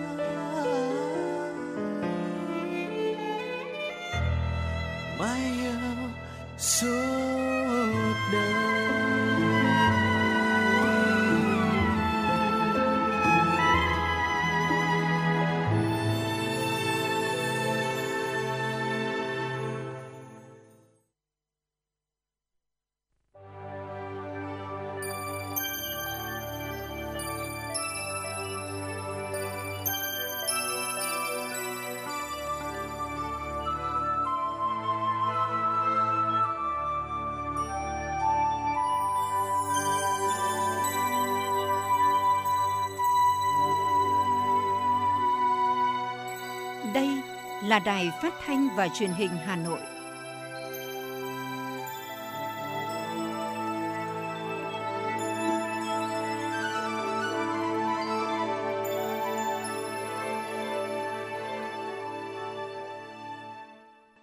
Quý vị và các bạn thân mến, bây giờ là 17 giờ, tiếp tục là khung thời gian của chuyển động Hà Nội chiều. Chương trình của Đài Phát thanh và Truyền hình Hà Nội được phát sóng trực tiếp trên tần số FM 96 MHz. Đồng thời chương trình của chúng tôi cũng được phát trực tuyến trên trang web hanoionline.vn. Quý vị và các bạn thân mến, hãy cố định tần số 96 MHz và đồng hành cùng Trọng Khương, Hồng Hạnh đi qua 60 phút tiếp theo của chương trình nhé. Ngay bây giờ, xin mời quý vị cùng dành thời gian lắng nghe một số thông tin thời sự cập nhật đáng chú ý sau đây.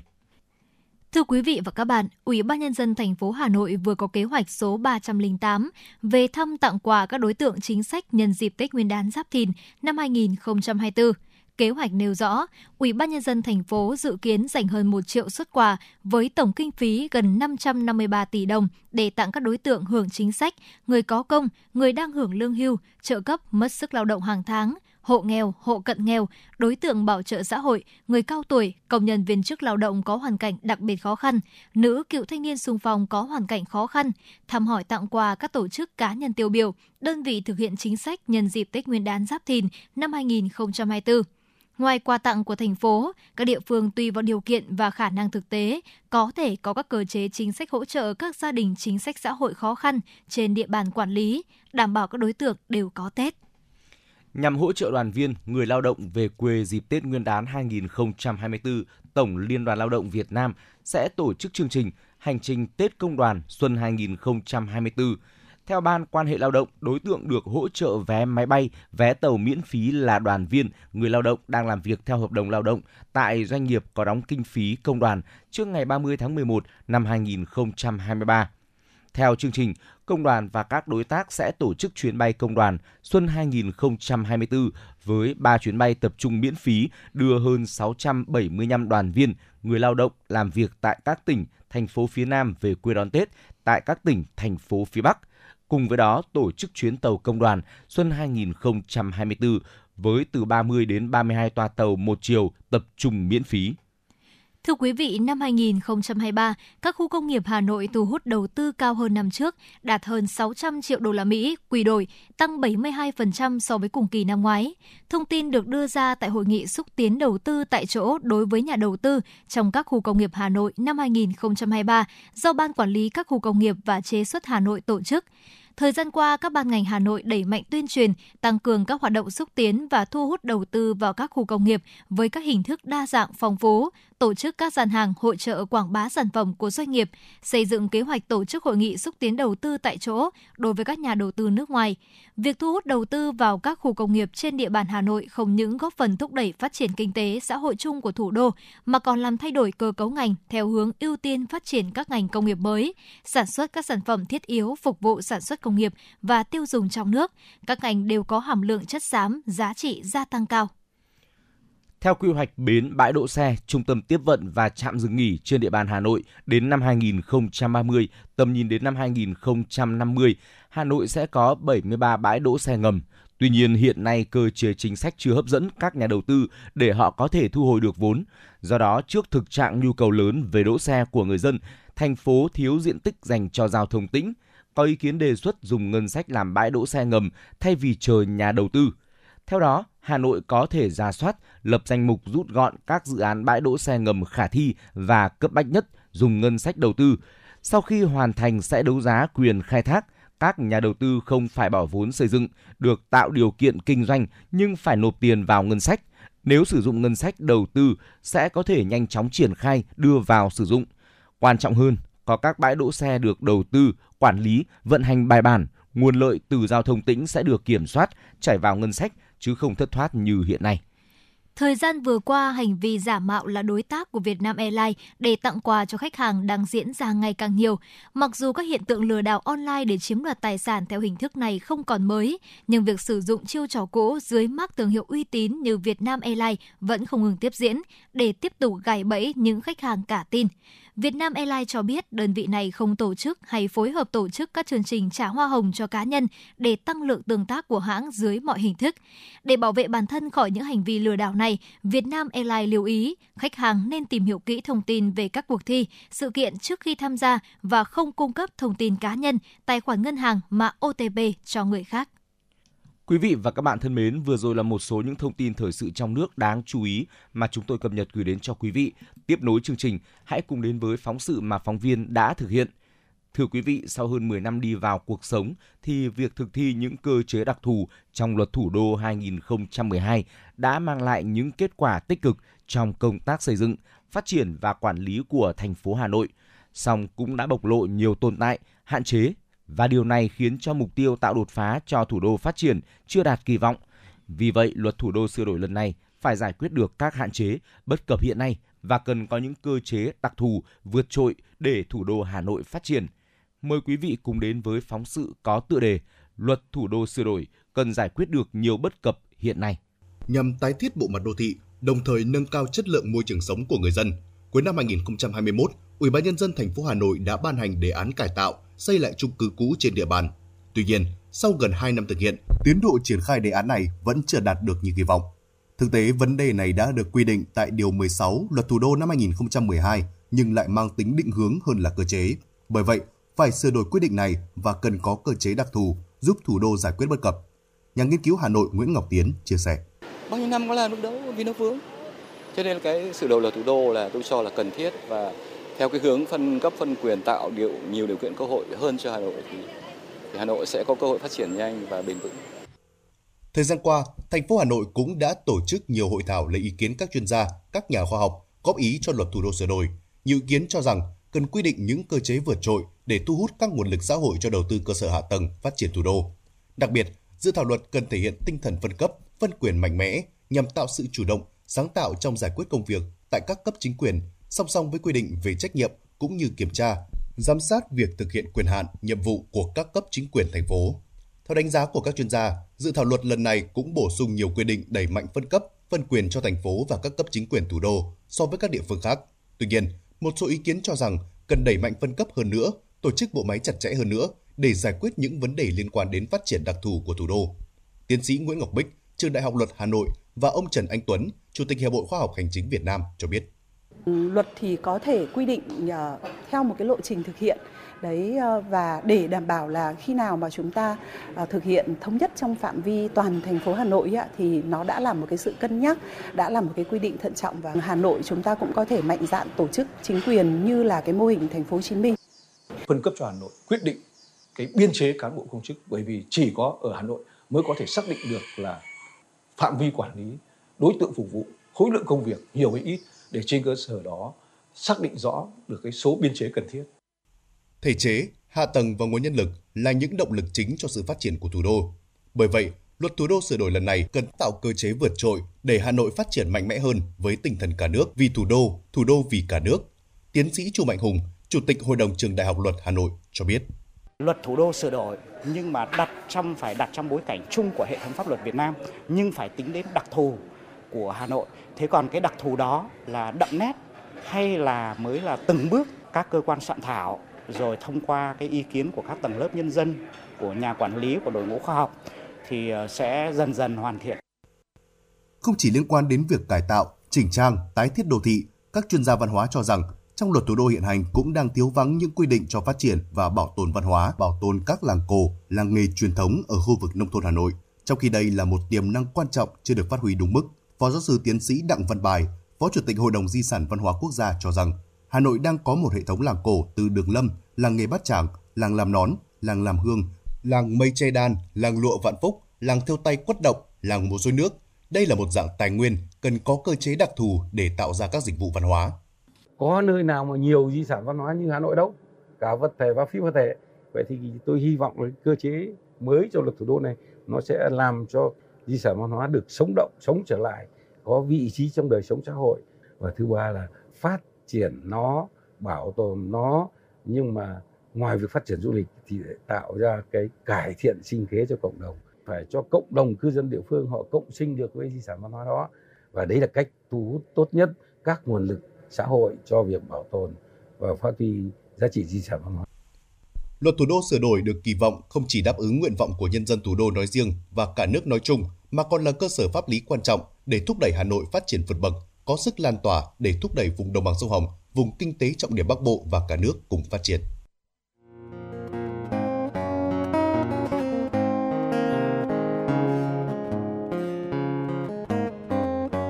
Podcast Đài Hà Nội hôm nay có gì hấp dẫn nào?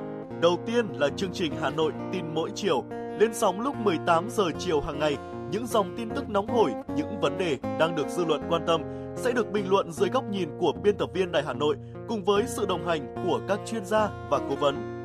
Chưa hết, podcast Đài Hà Nội hôm nay còn có một chương trình khá ấn tượng mang tính chất đời sống giải trí mang tên Lưu Hương Blog Chiều. Lên sóng lúc 18 giờ 15 phút hàng ngày, biên tập viên Lưu Hương sẽ chia sẻ cùng quý vị và các bạn những câu chuyện nhỏ nhưng mang đầy ý nghĩa từ đời sống, những dòng tự sự và đặc biệt có cả những ca khúc do chính biên tập viên Lưu Hương thể hiện cùng với guitar. Bên cạnh đó, còn có chương trình Đọc truyện đêm khuya. Lên sóng lúc 22 giờ hàng ngày, những tác phẩm hay trong chương trình Đọc truyện đêm khuya sẽ là người bạn đồng hành cùng bạn đi qua những đêm dài phát hành trên 5 nền tảng app Hà Nội On, web Hà Nội Online.vn, Apple Podcast, Spotify, Google Podcast. Mời quý vị và các bạn đón nghe. Podcast Đài Hà Nội, nghe mọi nơi, khơi nguồn cảm xúc.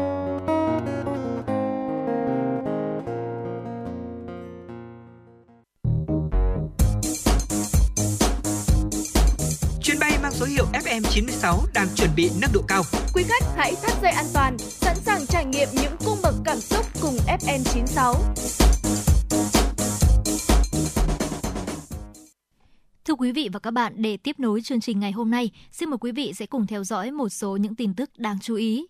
Thưa quý vị, Hội nghị toàn quốc về phát triển các ngành công nghiệp văn hóa Việt Nam sẽ diễn ra vào ngày 24 tháng 12 tới đây. Đây là hội nghị toàn quốc lớn nhất từ trước đến nay về công nghiệp văn hóa. Tại hội nghị, Bộ Văn hóa, Thể thao và Du lịch sẽ báo cáo về tình hình triển khai, thực hiện chiến lược phát triển các ngành công nghiệp văn hóa Việt Nam đến năm 2020, tầm nhìn đến năm 2030. Trong đó, trọng tâm là đánh giá kết quả đạt được trong quá trình triển khai chiến lược phát triển các ngành công nghiệp văn hóa Việt Nam. Trong hội nghị, đại diện các bộ ngành địa phương và đại biểu một số hội, hiệp hội, các chuyên gia, nhà khoa học và các doanh nghiệp liên quan đến lĩnh vực công nghiệp văn hóa sẽ phát biểu tham luận đánh giá, chia sẻ về kết quả phát triển các ngành công nghiệp văn hóa lĩnh vực được giao chia sẻ những mô hình hay, cách làm sáng tạo trong quản lý đầu tư về các ngành công nghiệp văn hóa, nêu những rào cản, thách thức và đề xuất phương hướng, giải pháp và các cơ chế chính sách tháo gỡ khó khăn, thúc đẩy phát triển các ngành công nghiệp văn hóa hướng tới kỷ niệm 34 năm ngày Hội Quốc phòng toàn dân và 79 năm ngày thành lập Quân đội Nhân dân Việt Nam, Bộ Văn hóa Thể thao và Du lịch giao Trung tâm Triển lãm Văn hóa Nghệ thuật Việt Nam chủ trì phối hợp tổ chức triển lãm Quân với dân một ý chí khai mạc vào 19 giờ 30 phút tối nay. Triển lãm Quân với dân một ý chí được chia thành 3 nội dung: Quân đội Nhân dân Việt Nam từ nhân dân mà ra, Quân đội Nhân dân Việt Nam vì nhân dân mà chiến đấu, Quân đội Nhân dân Việt Nam cùng toàn dân trong sự nghiệp xây dựng và bảo vệ Tổ quốc Việt Nam xã hội chủ nghĩa 1975-2023. Triển lãm nhằm khơi dậy niềm tự hào dân tộc, phát huy chủ nghĩa anh hùng cách mạng, lòng yêu nước, ra sức xây dựng nền quốc phòng toàn dân vững mạnh, đáp ứng yêu cầu nhiệm vụ xây dựng bảo vệ vững chắc Tổ quốc Việt Nam xã hội chủ nghĩa trong thời kỳ mới. Thưa quý vị, thông tin từ Bảo tàng Hồ Chí Minh cho biết hơn 200 hình ảnh tài liệu sẽ được giới thiệu tại trưng bày chuyên đề Trẻ em mầm non đất nước diễn ra từ hôm nay đến 20 tháng 4 năm 2024. Theo ban tổ chức, các tài liệu hình ảnh được giới thiệu tại trưng bày chuyên đề góp phần lan tỏa ý thức, trách nhiệm của gia đình, nhà trường và toàn xã hội, học tập và làm theo tấm gương của Chủ tịch Hồ Chí Minh trong công tác chăm sóc, giáo dục, bảo vệ trẻ em. Từ đó chung tay góp sức tạo môi trường an toàn, lành mạnh cho sự phát triển toàn diện diện của các cháu. Đồng thời trưng bày cũng góp phần cổ vũ thiếu nhi thực hiện tốt năm điều Bác Hồ dạy, giữ bổn phận con ngoan trò giỏi, không ngừng phát triển bản thân, trưởng thành theo năm tháng, tiếp bước các thế hệ cha anh phục vụ Tổ quốc. Trưng bày chuyên đề trẻ em mầm non đất nước có phần củng cố niềm tin của thiếu nhi và các tầng lớp khác trong xã hội với chủ trương đường lối của Đảng về công tác chăm sóc, giáo dục, bảo vệ trẻ em, lan tỏa tinh thần phấn đấu, công hiến của trẻ em Việt Nam trong công cuộc đổi mới, xây dựng và phát triển đất nước.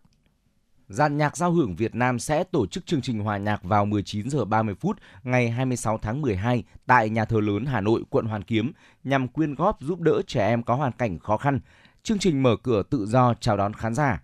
chương trình hòa nhạc sẽ đem đến cho khán giả thủ đô những bản nhạc tươi vui, ấm áp, hấp dẫn, hợp với không khí Giáng sinh và chào đón năm mới của các nhà soạn nhạc thế giới. Đêm hòa nhạc do nhạc trưởng người Nhật Honda Tetsuji chỉ huy với sự tham gia của các nghệ sĩ âm nhạc thính vòng xuất sắc cùng các nghệ sĩ giàn nhạc giao hưởng Việt Nam.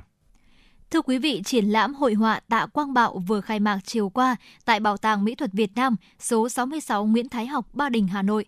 Nhà điêu khắc Tạ Quang Bạo sinh năm 1941 tại Thanh Hóa. Ông là một trong những nhà điêu khắc sáng tác nhiều tượng đài nhất ở Việt Nam. Các tác phẩm tượng đài của ông có mặt tại hầu hết các tỉnh thành phố trong cả nước, có giá trị nghệ thuật cao, giàu tính nhân văn và ý nghĩa giáo dục. Trong cuộc đời sáng tác điêu khắc, ông đã đạt được nhiều giải thưởng, giải thưởng mỹ thuật toàn quốc những năm 1976, 1980, giải nhất triển lãm 10 năm điêu khắc toàn quốc năm 1993, năm 1983, giải A triển lãm tranh tượng về đề tài lực lượng vũ trang năm 1984. Triển lãm lần này giới thiệu tới công chúng 50 tác phẩm sơn mài khổ lớn, thể hiện 50 trạng thái cảm nghĩ của tác giả về con người, cuộc đời, thiên nhiên với bảng màu phong phú, mới mẻ. Triển lãm diễn ra đến hết ngày 31 tháng 12 năm 2023. Quý vị và các bạn thân mến, tiếp nối chương trình là một phóng sự mà chúng tôi ờ, cập nhật gửi đến cho quý vị. Thưa quý vị, từ năm 2025, kỳ thi tốt nghiệp trung học phổ thông sẽ có sự thay đổi, đó là học sinh chỉ thi tốt nghiệp với 4 môn theo chương trình giáo dục phổ thông năm 2018. Với những thay đổi trong kỳ thi tốt nghiệp, nhiều trường đại học cho biết những thay đổi này không ảnh hưởng nhiều đến công tác tuyển sinh bởi các trường hiện sử dụng đa dạng phương thức xét tuyển, không phụ thuộc nhiều vào kết quả kỳ thi này. Trong bối cảnh tự chủ đại học, các trường sẽ đưa ra phương thức phù hợp nhất để chọn người học phù hợp – Xin mời quý vị cùng đến với phóng sự có tựa đề Từ năm 2025, phương hướng tuyển sinh sẽ không biến động. Vài năm gần đây, việc tuyển sinh của các trường đại học dần thoát khỏi sự lệ thuộc vào kết quả kỳ thi tốt nghiệp trung học phổ thông. Minh chứng là hiện nay, theo thống kê của Bộ Giáo dục và Đào tạo, có đến 20 phương thức xét tuyển. Điều này cho thấy kỳ thi tốt nghiệp trung học phổ thông là kỳ kiểm tra lại kiến thức đã học qua các năm của học sinh các trường đại học sẽ có một số cách khác để xét tuyển.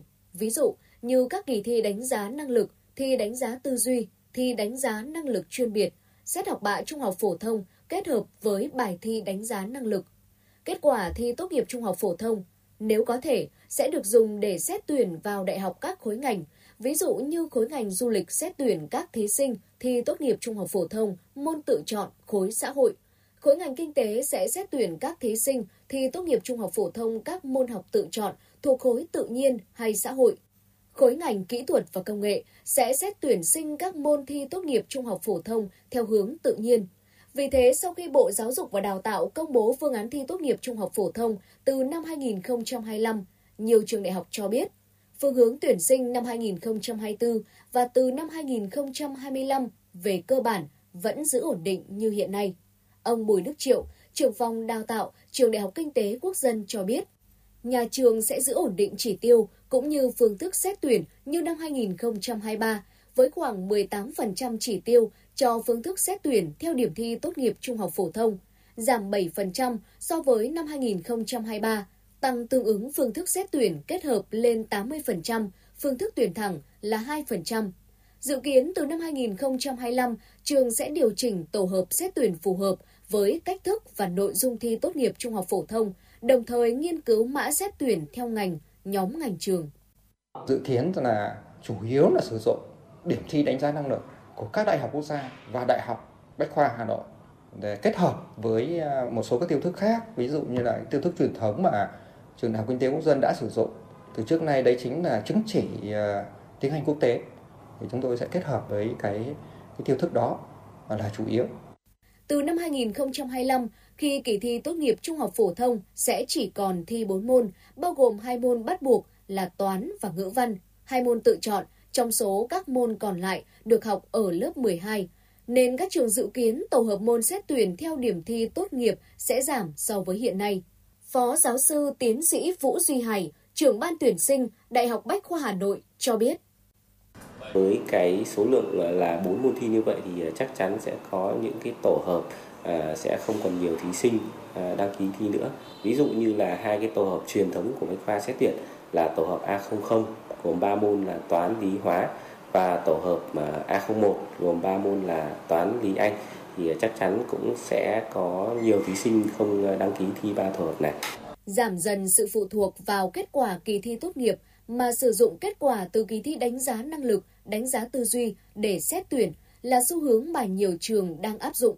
Việc các trường đại học đa dạng phương thức tuyển sinh vừa giúp trường tuyển được những thí sinh phù hợp nhất cho các ngành nghề đào tạo, vừa không bị ảnh hưởng nhiều khi kỳ thi tốt nghiệp trung học phổ thông có sự thay đổi.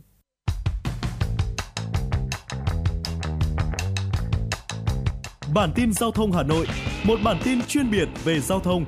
Những vấn đề dân sinh bức xúc liên quan đến công tác tổ chức giao thông, trật tự an toàn giao thông, tình hình giao thông tại các nút giao thông trọng điểm trên địa bàn thành phố sẽ được các phóng viên Đài Hà Nội cập nhật liên tục, nhanh chóng, chính xác từ hiện trường một cách chân thực. Cùng với đó là những ý kiến phân tích, đánh giá khách quan đa chiều của các chuyên gia, các nhà quản lý trong lĩnh vực an toàn giao thông và đô thị. Bản tin giao thông Hà Nội, kênh thông tin hữu hiệu kết nối người dân với cơ quan quản lý, lực lượng chức năng. Phát sóng 17 giờ hàng ngày trên kênh 1 truyền hình Hà Nội. Mời quý vị và các bạn đón xem.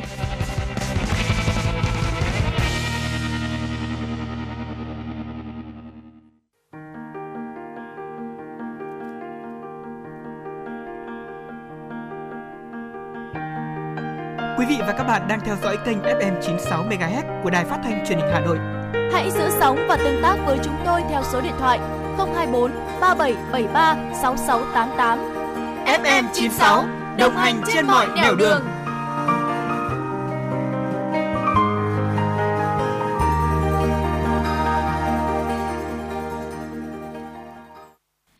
Quý vị và các bạn, thời gian qua việc phát triển nhà ở xã hội đã được chính phủ và các địa phương quan tâm chỉ đạo triển khai thực hiện, song kết quả còn rất hạn chế. Thậm chí kể từ khi có đề án 1 triệu căn hộ và gói tín dụng 120.000 tỷ đồng cho nhà ở xã hội thì nay mới giải ngân được hơn 83 tỷ đồng. Vậy điều gì khiến tiến độ triển khai các dự án nhà ở xã hội rất chậm? Vấn đề nào cần gỡ vướng để tăng tốc làm nhà ở xã hội trong thời gian tới? Xin mời quý vị sẽ cùng theo dõi phóng sự Doanh nghiệp không mặn mà với việc xây nhà ở xã hội. Ông Nguyễn Anh Quê, Chủ tịch Tập đoàn G6 cho biết, một dự án nhà ở xã hội của doanh nghiệp này tại phía Tây Hà Nội nhiều năm nay không thể triển khai do gặp vướng mắc về thủ tục đầu tư đã đấu giá thì có phải làm chủ trương đầu tư hay không làm chủ trương đầu tư? Có một cái vấn đề phải làm chủ trương đầu tư mà tận từ 2020 đến giờ vẫn chưa xong. Thủ tục đầu tư quá chậm dẫn đến câu chuyện là gây thiệt hại cho nhà đầu tư và cũng gây ra thiệt hại cho người dân ờ, chưa có nhà ở. Ông Nguyễn Anh Quê cho biết thêm, Hà Nội hiện có hơn 200 dự án nhà ở xã hội đã triển khai làm thủ tục nhiều năm qua, nhưng đến nay chưa hoàn thiện thủ tục. Trong khi đó, ông Bùi Quang Cường, giám đốc điều hành công ty bất động sản Bầu Trời Việt Nam chia sẻ, lý do lớn nhất khiến các doanh nghiệp không mặn mà với nhà ở xã hội nằm ở yếu tố lợi nhuận. nhà ở xã hội bị khống chế bởi một cái mức giá. Thì rõ ràng là cái chi phí bán hàng cho doanh nghiệp ấy, đương nhiên nó sẽ bị khống chế cái cái phần trăm lợi nhuận. Kiểm soát về giá cả nó sẽ khác hẳn với nhà ở thương mại. Ra một cái giá sẽ bị kiểm soát cái giá rất là khác mà nó bị giới hạn. Đồng thời với đấy là cái việc mà pháp lý để ra được một cái nhà ở xã hội nó cũng phức tạp. Thành ra là các chủ đầu tư, mặc dù là có những cái ưu đãi đấy, nhưng mà ưu đãi nó đang chưa đi sâu được vào cái cái nhu cầu triển khai được thực tế ra thị trường. Ngoài các ưu đãi về thuế, tiền sử dụng đất, hiện nay Ngân hàng Nhà nước đang triển khai gói tín dụng 120.000 tỷ đồng với lãi suất thấp hơn 1,5 đến 2% lãi suất cho vay chung và dài hạn trên thị trường để cho vay phát triển nhà ở xã hội, nhà ở công nhân. Tuy nhiên, vấn đề lớn nhất hiện nằm ở cơ chế, chính sách, quy trình thủ tục. Quy định phức tạp, thiếu hướng dẫn chi tiết, trong khi thủ tục dườm già, tổn thất nhiều thời gian đã làm nản lòng các doanh nghiệp quan tâm tới nhà ở xã hội. Ông Nguyễn Văn Đính, Phó Chủ tịch Hiệp hội Bất động sản Việt Nam thông tin, nhiều doanh nghiệp đã nắm được nhu cầu thị trường đối với phân khúc nhà ở xã hội, nhưng khi bắt tay vào thực hiện thì gặp rất nhiều vướng mắc. vướng rất nhiều thứ vướng từ việc lập quy hoạch vướng từ quỹ đất vướng từ các cái thủ tục quy trình thực hiện nó cho đến vướng cả những cái vấn đề về cơ chế chủ đầu tư rồi cả những cái vấn đề đầu ra tức là lựa chọn đối tượng điều kiện vướng và đặc biệt là cái lợi nhuận thì lại khống chế nó dẫn đến sự là không hấp dẫn họ trùng trừ trong cái việc phát triển nhà ở xã hội Chia sẻ từ các doanh nghiệp cho thấy, lợi nhuận của chủ đầu tư khi làm nhà ở xã hội chỉ được khống chế tối đa ở mức 10%. Nếu dự án chỉ chậm tiến độ một năm thôi là coi như không có lợi nhuận, nên các doanh nghiệp rất mong muốn được gỡ nút thắt pháp lý, đẩy nhanh thủ tục đầu tư, đồng thời có giải pháp tăng lợi nhuận cho chủ đầu tư khi xây nhà ở xã hội. Ông Trần Văn Khải, Ủy viên Thường trực, Ủy ban Khoa học Công nghệ và Môi trường của Quốc hội chia sẻ vấn đề này phải có lợi nhuận. Nhà nước sẽ điều tiết thông qua cái việc là thuế, thông qua cái việc tức là cho phép hạch toán những cái chi phí hợp lý vào trong giá thành thì sẽ giúp cho doanh nghiệp không bị lỗ khi đầu tư nhà ở xã hội và có lãi định mức 10% đúng nghĩa của nó thì doanh nghiệp thực sự sẽ vào cuộc để làm. Nhà nước cũng phải tham gia bằng cách hỗ trợ về chính sách pháp luật về đất đai, hỗ trợ về nguồn vốn cho vay ưu đãi. Còn doanh nghiệp thì giảm cái lãi suất chỉ lãi suất là 10% thôi, nhưng mà được hưởng thật sự. Để tăng tốc làm nhà ở xã hội trong thời gian tới các chuyên gia cho rằng cần nhanh chóng giả soát các thủ tục hành chính theo hướng cắt giảm tối đa các thủ tục hành chính không cần thiết. Có chính sách tạo động lực mạnh hơn cho các nhà đầu tư, các doanh nghiệp bất động sản tham gia triển khai dự án nhà ở xã hội. Tiến sĩ Lê Duy Bình, Giám đốc điều hành Economica Việt Nam nhấn mạnh, để gỡ khó cho nhà ở xã hội, cần những giải pháp đồng bộ ở nhiều góc cạnh quan trọng nhất là bây giờ là công tác quy hoạch đối với lại nhà ở xã hội của các địa phương quỹ đất dành cho cái nhà ở xã hội và những cái thủ tục để hỗ trợ tiếp cận đến cái đất đai dành cho những cái nhà ở xã hội. Tháo gỡ một cách ờ, càng sớm càng tốt. Nếu như mà tháo gỡ được thì nó cũng sẽ hỗ trợ rất lớn cho những nhà đầu tư và nó giảm bớt được những cái chi phí cho những cái người mà sử dụng. Cuối cùng đó là những cái người mà sử dụng ở nhà ở xã hội. Trong bối cảnh hiện nay, nhiều chuyên gia nhận định nếu tháo gỡ được nút thắt thúc đẩy phát triển nhà ở xã hội thì không những giải quyết nhu cầu nhà ở đang rất bức thiết của người dân, mà sức nóng của nhà ở xã hội cũng sẽ lan tỏa tới các phân khúc bất động sản khác, giúp thúc đẩy thị trường bất động sản hồi phục.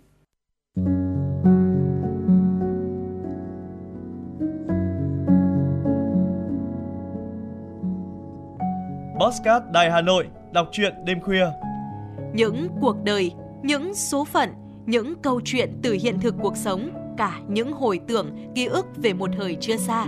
Tất cả sẽ được gửi gắm mỗi ngày một số trong chương trình podcast Đọc truyện đêm khuya của Đài Hà Nội.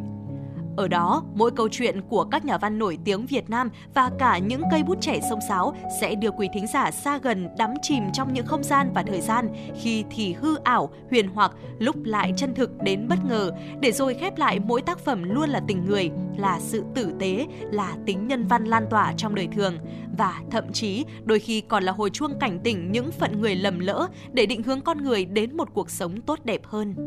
30 phút mỗi số trên sóng của Đài Hà Nội, đó cũng là lúc bạn có thể thành thơi, lắng lại, hoa dòng cảm xúc bên chiếc radio quen thuộc hay chiếc điện thoại thông minh nhỏ xinh để ngẫm ngợi về những điều đã qua, để cảm nhận ngòi bút sắc sảo và tài năng văn chương của mỗi tác giả. Bởi dù ở thế hệ nào, giai đoạn nào, họ cũng luôn mong muốn có thể khai thác tận cùng mọi câu chuyện của cuộc sống. Đừng quên là nghe chương trình podcast đọc truyện đêm khuya trên sóng của Đài Hà Nội lúc 22 giờ tất cả các ngày trong tuần các bạn nhé. Phát hành mỗi ngày lúc 22 giờ trên 5 nền tảng app Hà Nội On, website hanoionline.vn, Apple Podcast, Spotify, Google Podcast. Mời quý vị và các bạn đón nghe.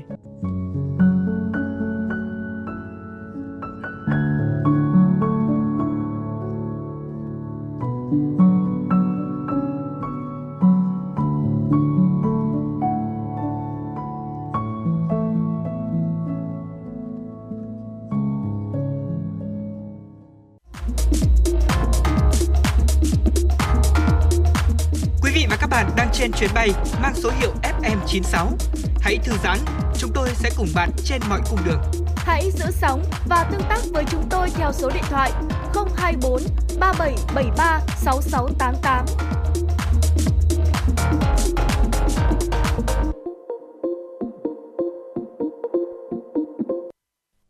Quý vị và các bạn đang nghe chương trình Chuyển động Hà Nội chiều, chỉ đạo nội dung Nguyễn Kim Khiêm, chỉ đạo sản xuất Nguyễn Tiến Dũng, đạo diễn và biên tập chương trình Lưu Hường, Thanh Duyên, MC Trọng Khương Hồng Hạnh cùng kỹ thuật viên Quốc Hoàn phối hợp thực hiện. Tiếp nối chương trình ngay bây giờ, xin mời quý vị và các bạn cùng thưởng thức một giai điệu âm nhạc nhẹ nhàng, ca khúc có tựa đề Con đường hạnh phúc qua giọng ca của Thùy Chi.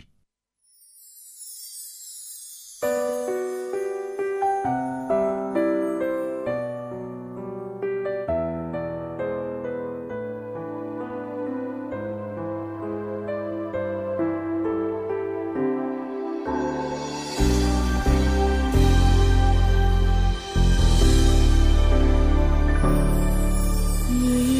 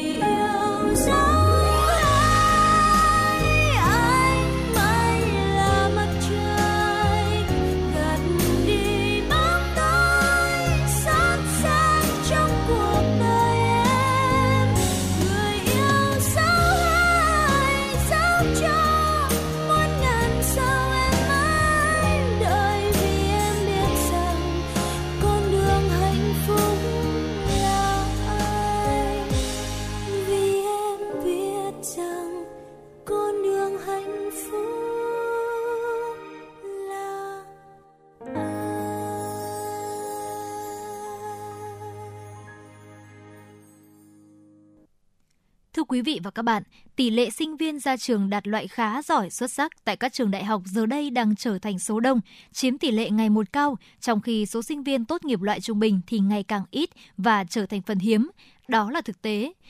Câu hỏi đặt ra là phải chăng sinh viên ngày nay giỏi hơn trước hay là chất lượng đào tạo giờ đây tốt hơn và hiện điều này đang là tín hiệu đáng mừng hay là đáng lo trong xu hướng tự chủ của các trường đại học.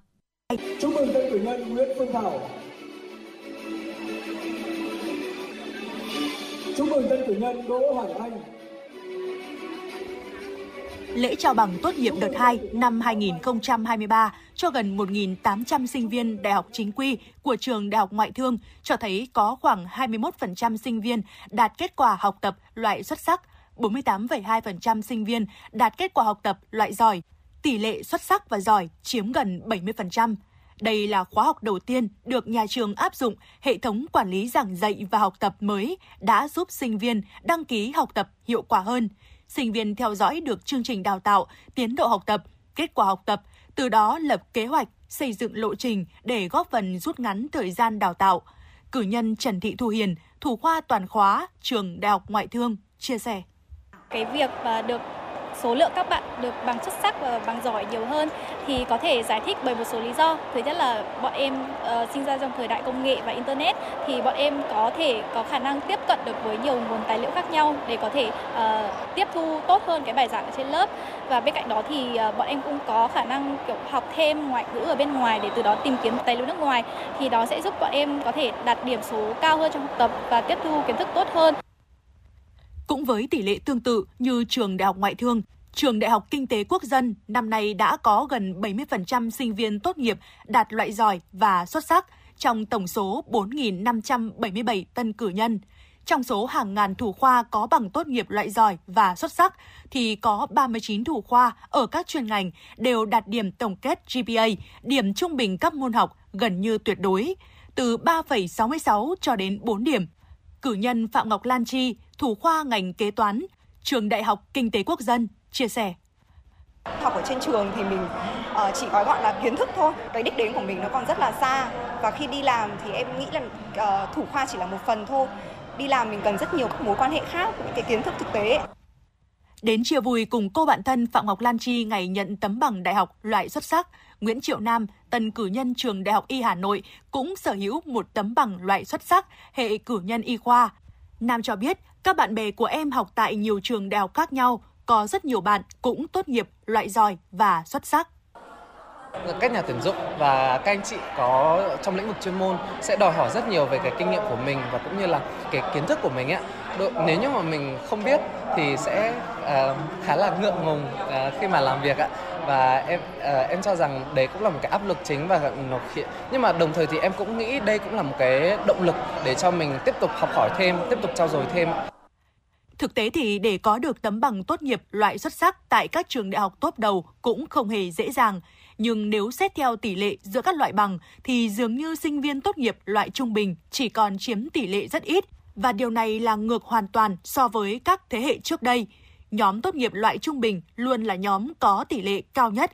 Phó giáo sư tiến sĩ Bùi Ngọc Triệu, trưởng phòng quản lý đào tạo, trường Đại học Kinh tế Quốc dân cho biết.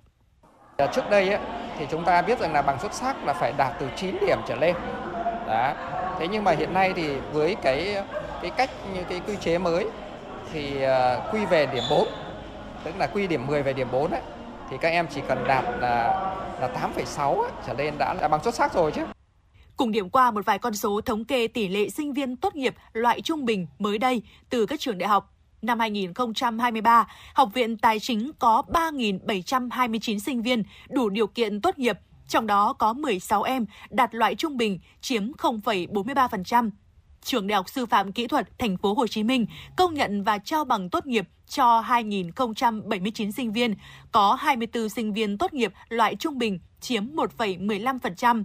Trường Đại học Sư phạm, Đại học Huế công nhận và trao bằng tốt nghiệp đợt 1 cho 417 sinh viên thì chỉ có 4 sinh viên xếp loại trung bình, chiếm tỷ lệ 1%. Có một thực tế hiện nay không thiếu những cử nhân cầm tấm bằng khá giỏi nhưng vẫn khá chật vật để tìm được việc làm. Chữ giỏi đôi khi còn là rào cản khi khiến nhiều sinh viên sau khi ra trường đã không biết năng lực thật sự của bản thân, thiếu thái độ khiêm tốn, cầu tiến, dẫn đến việc không đáp ứng được yêu cầu thị trường lao động. Mùa xuân, cây đâm chồi nảy lộc, hoa khoe sắc đua hương. Mùa hạ, ánh nắng chói chang nhảy nhót nô đùa trên bờ cát trắng. Mùa thu, gió heo may lùa nhẹ những chiếc lá vàng bay. Và mùa đông, con đường sâu sắc, cái lạnh bàng bạc của gió mùa. Những cung bậc cảm xúc ấy, quý vị và các bạn sẽ cảm nhận được trong chương trình Dòng thời gian, bài ca đi cùng năm tháng số 11 với chủ đề Gọi tên bốn mùa qua các tác phẩm nổi tiếng của các nhạc sĩ Trịnh Công Sơn, Trần Hoàn, Thanh Tùng, Lê Hữu Hà, Ngô Thụy Miên, Trương Quý Hải. Cùng sự tham gia của các nghệ sĩ Thanh Lam, Tố Hoa, Bích Ngọc, Vũ đoàn Hà Nội trẻ, nghệ sĩ piano Bùi Đăng Khánh, nghệ sĩ violon Trần Quang Duy, nghệ sĩ cello Bùi Hà Miên. Chương trình Dòng thời gian, bài ca đi cùng năm tháng số 11 với chủ đề Gọi tên bốn mùa sẽ được truyền hình trực tiếp trên kênh 1, tường thuật trực tiếp trên phát thanh FM 96 và trực tuyến trên các nền tảng số của Đài Hà Nội vào lúc 20 giờ ngày 24 tháng 12 năm 2023. Trân trọng mời quý vị và các bạn theo dõi. Quý vị và các bạn thân mến, bằng giỏi và xuất sắc hiện nay đã không còn chiếm nhiều ưu thế trên thị trường lao động như trước bởi nhiều nhà tuyển dụng không còn đặt tiêu chí điểm số lên hàng đầu mà dựa trên năng lực thực hành và kinh nghiệm của ứng viên để lựa chọn được những người đáp ứng tốt nhất yêu cầu công việc của vị trí tuyển dụng. Hãy cùng với chúng tôi đến với phóng sự có tựa đề Đừng để bằng giỏi mà thiếu kỹ năng. Nhiều doanh nghiệp cho biết sau khi tuyển dụng đều phải thực hiện đào tạo lại, kể cả những em đã tốt nghiệp loại giỏi, xuất sắc thì mới có thể đáp ứng được yêu cầu công việc. Anh Chu Hữu Thành, trưởng nhóm lập trình công ty trách nhiệm hữu hạn Prebis cho biết. Ở công ty tôi thì à, không không có quá nhiều cái bận tâm về cái đấy. Cũng có nhìn vào như một cái yếu tố tham chiếu nhưng nó không quyết định nhiều. À, ở Prebis thì mọi người ờ, ban lãnh đạo sẽ nhìn vào những cái trải nghiệm của cái ứng viên đó. À, đặc biệt nhất là kỹ năng thực, thực sự có hai kỹ năng ờ, mà Rebis rất quan trọng. Một là kỹ năng tiếng Anh bởi vì đặc thù sản phẩm là cho nước ngoài và thường xuyên họ không chỗ hàng. Nên là tiếng Anh gần như sống còn luôn. Tiếng Anh không phải là chỉ đọc được đâu mà phải giao tiếp các thứ cơ. Thì bạn càng có kỹ năng tiếng Anh tốt thì nó sẽ càng cho bạn nhiều cái cơ hội để ờ, thể hiện bản thân mình ở môi trường. Đấy, thứ hai là kỹ năng chuyên môn. Kỹ năng chuyên môn thì với từng vị trí sẽ có một cái bài kiểm tra khác nhau theo các chuyên gia, khoảng cách giữa đào tạo của cơ sở giáo dục đại học với thực tế nhu cầu của doanh nghiệp vẫn còn khá xa. Đại tá Dương Xuân Phượng, Phó Giám đốc Học viện Việt Theo lấy dẫn chứng một chương trình thực tập sinh của học viện nhận được gần 2.000 hồ sơ ứng viên xuất sắc. Tuy nhiên trong số này chỉ có 100 sinh viên đạt yêu cầu. Khảo sát kỹ hơn 100 sinh viên này, 3 phần tư các em tự nhận thấy những gì mình được học chỉ đáp ứng được khoảng 75% yêu cầu công việc, chỉ khoảng 2% cho rằng với những gì mình được trang bị có thể đáp ứng 90% yêu cầu doanh nghiệp. Vì vậy, đơn vị đều phải thực hiện đào tạo lại.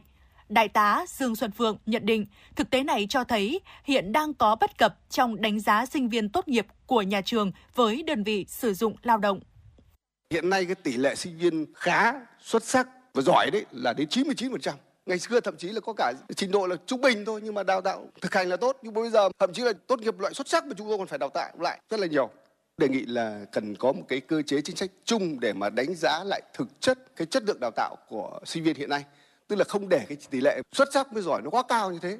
Và khi về đến doanh nghiệp thì chúng tôi lại phải thẩm định đánh giá lại và phải đánh giá theo cái góc nhìn của doanh nghiệp thì nó cũng rất là khó khăn về nguyên nhân của tình trạng doanh nghiệp phải đào tạo lại sau khi tuyển dụng, kể cả với các sinh viên tốt nghiệp loại giỏi, xuất sắc.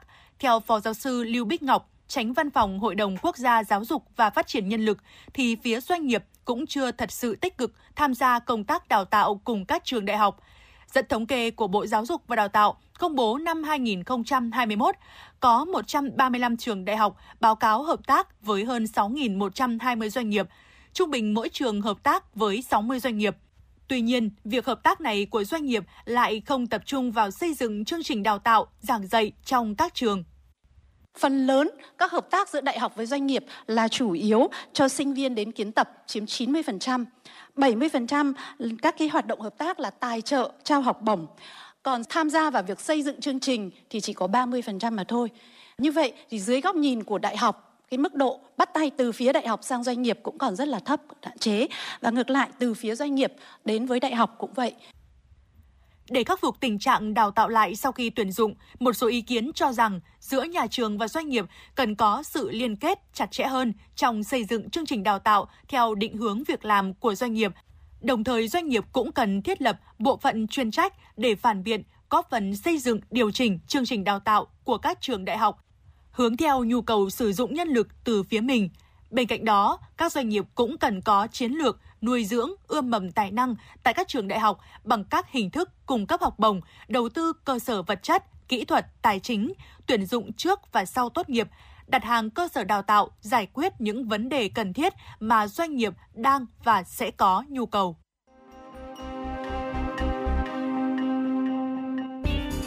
Thế giới âm nhạc trên kênh FM96 hôm nay có gì đặc sắc nào?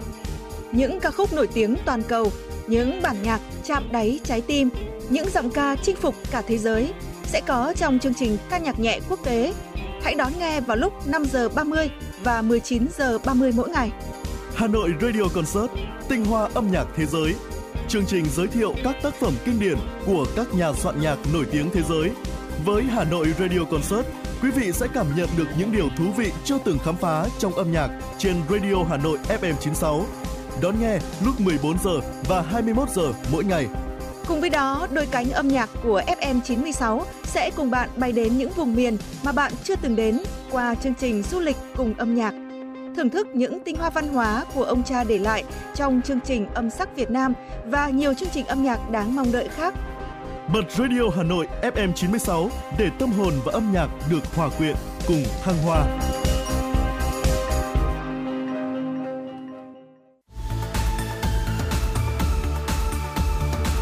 Quý vị và các bạn đang theo dõi kênh FM 96 MHz của đài phát thanh truyền hình Hà Nội. Hãy giữ sóng và tương tác với chúng tôi theo số điện thoại 024 3773 6688.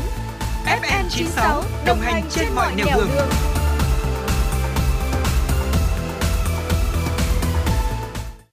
Tiếp nối chương trình, xin mời quý vị cùng thư giãn với một giai điệu âm nhạc tiếp theo, ca khúc có tựa đề Những kẻ mộng mơ.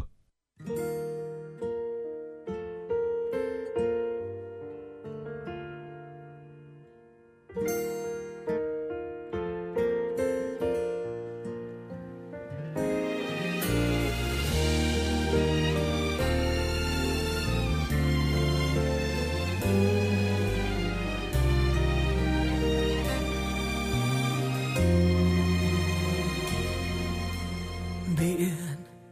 cứ thế trông về nơi xa. Kia hoàng hôn rực rỡ và lấp lánh những nơi biển qua. Bờ cát vẫn nằm đợi sóng xô về, nhưng biển kia chẳng thể lại nhìn phía chân trời của làn sóng kia vội.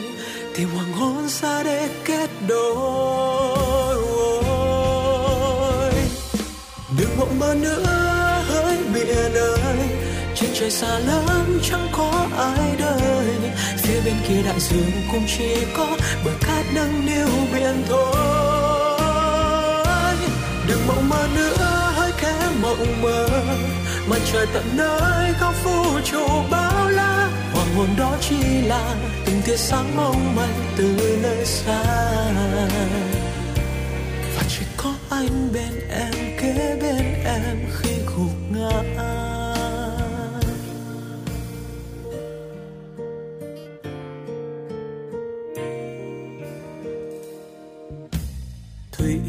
Chiều vẫn thế, đây rồi lại vơi. Và lại mang biên sáng ngày đến tối đi lạnh lùng vậy thôi. Bờ ca giữ biển lại mỗi khi về, nhưng biển kia chẳng thể lại nhìn phía chân trời của làn sóng kia vội, tìm hoàng hôn ra để kết đôi. Mộng mơ nữa, hãy biển ơi chân trời xa lắm, chẳng có ai đời phía bên kia đại dương cũng chỉ có bờ cát nâng niu biển thôi.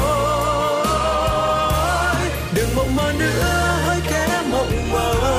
Mặt trời tận nơi có vũ trụ bao la. Hoàng hồn đó chỉ là từng tia sáng mong manh từ nơi xa. Và chỉ có anh bên em bên em khi gục ngã.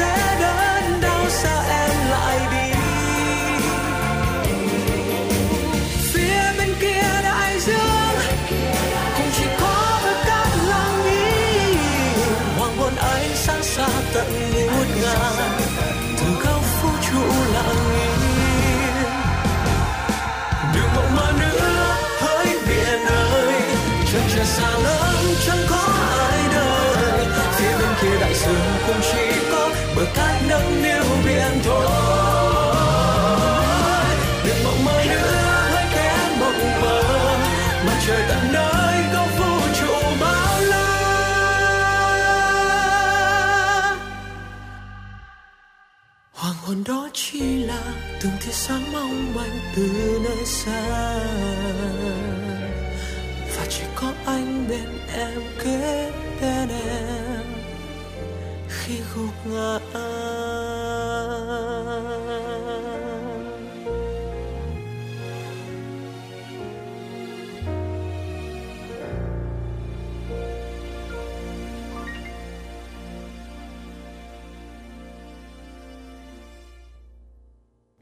quý vị, và tiếp nối chương trình cũng sẽ là một số những thông tin quốc tế đáng chú ý. Tới trưa ngày 21 tháng 12, truyền thông Trung Quốc dẫn số liệu thống kê chính thức cho biết vẫn còn hàng chục người mất tích sau trận động đất mạnh 6,2 độ Richter tại khu vực tỉnh Cam Túc phía tây nam nước này. Theo đó đã có 119 người thiệt mạng, 782 người bị thương tại tỉnh Cam Túc. Tỉnh Thanh Hải ghi nhận 22 người thiệt mạng, 198 người bị thương, 12 người vẫn mất tích. Về thiệt hại vật chất, các báo cáo cho biết Cam Túc có 207.000 ngôi nhà bị hư hại, 15.000 ngôi nhà sập đổ hoàn toàn, khiến cuộc sống của khoảng 145.000 người bị ảnh hưởng nghiêm trọng. Như vậy, đây là trận động đất gây thiệt hại về sinh mạng nhiều nhất tại Trung Quốc kể từ năm 2014. Thời điểm xảy ra trận động đất khiến hơn 600 người thiệt mạng tại tỉnh Vân Nam. Hiện tại, Trung Quốc đã di rời khoảng 87.000 cư dân bị ảnh hưởng bởi động đất đến các khu vực an toàn hơn. Hội đồng Bộ trưởng nước Ý đã thông qua quyết định gia hạn một năm viện trợ vũ khí, phương tiện và vật liệu quân sự cho Ukraine.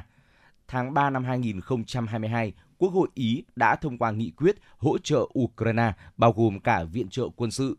Kể từ đó, 7 nghị định liên bộ đã được ban hành kèm theo danh sách vũ khí cung cấp cho Kiev.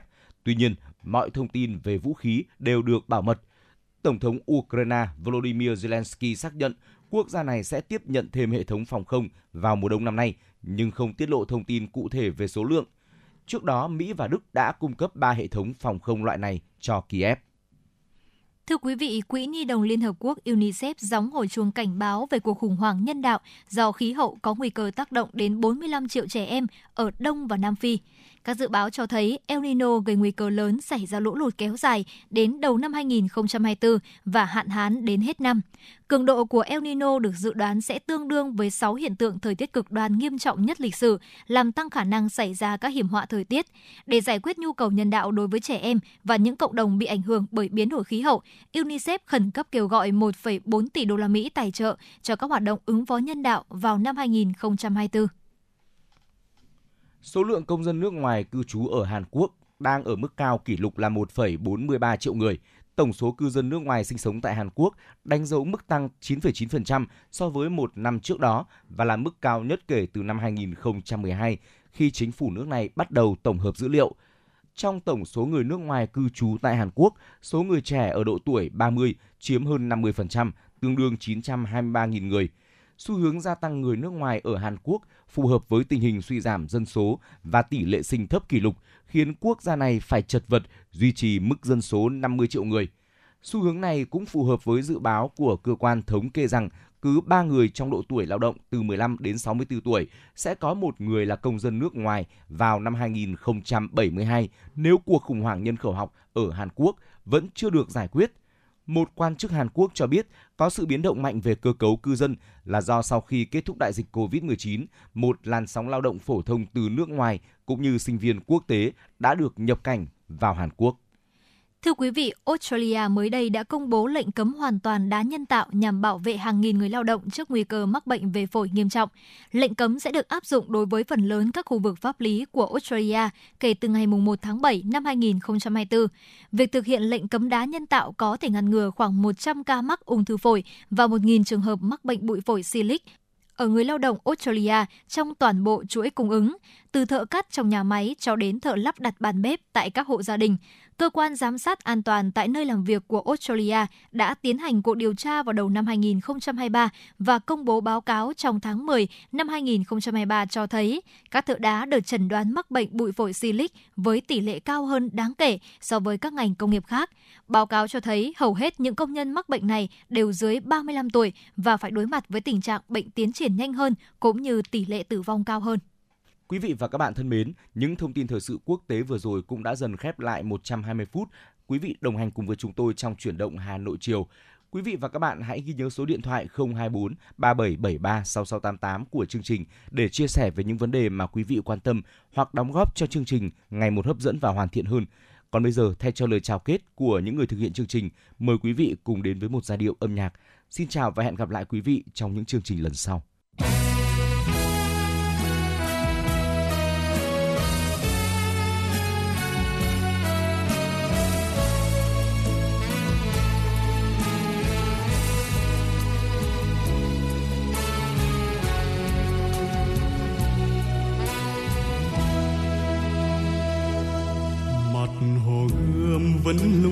Mây trời, càng tỏa ngát hương thơm hoa thủ đô.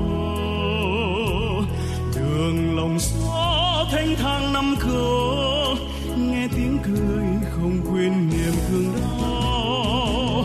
Hà nội đó, niềm tin yêu hy vọng của núi sông hôm nay và mai sau. Chân ta bước lòng ung dung tự hào nòng pháo vẫn vươn lên trời cao. Ơi, đông đô tiếng dấu xưa còn in nơi đây. Ơi, thăng long, ngày nay chiến công giang danh non sông. Hà nội mến yêu của ta, thủ đô mến yêu của ta.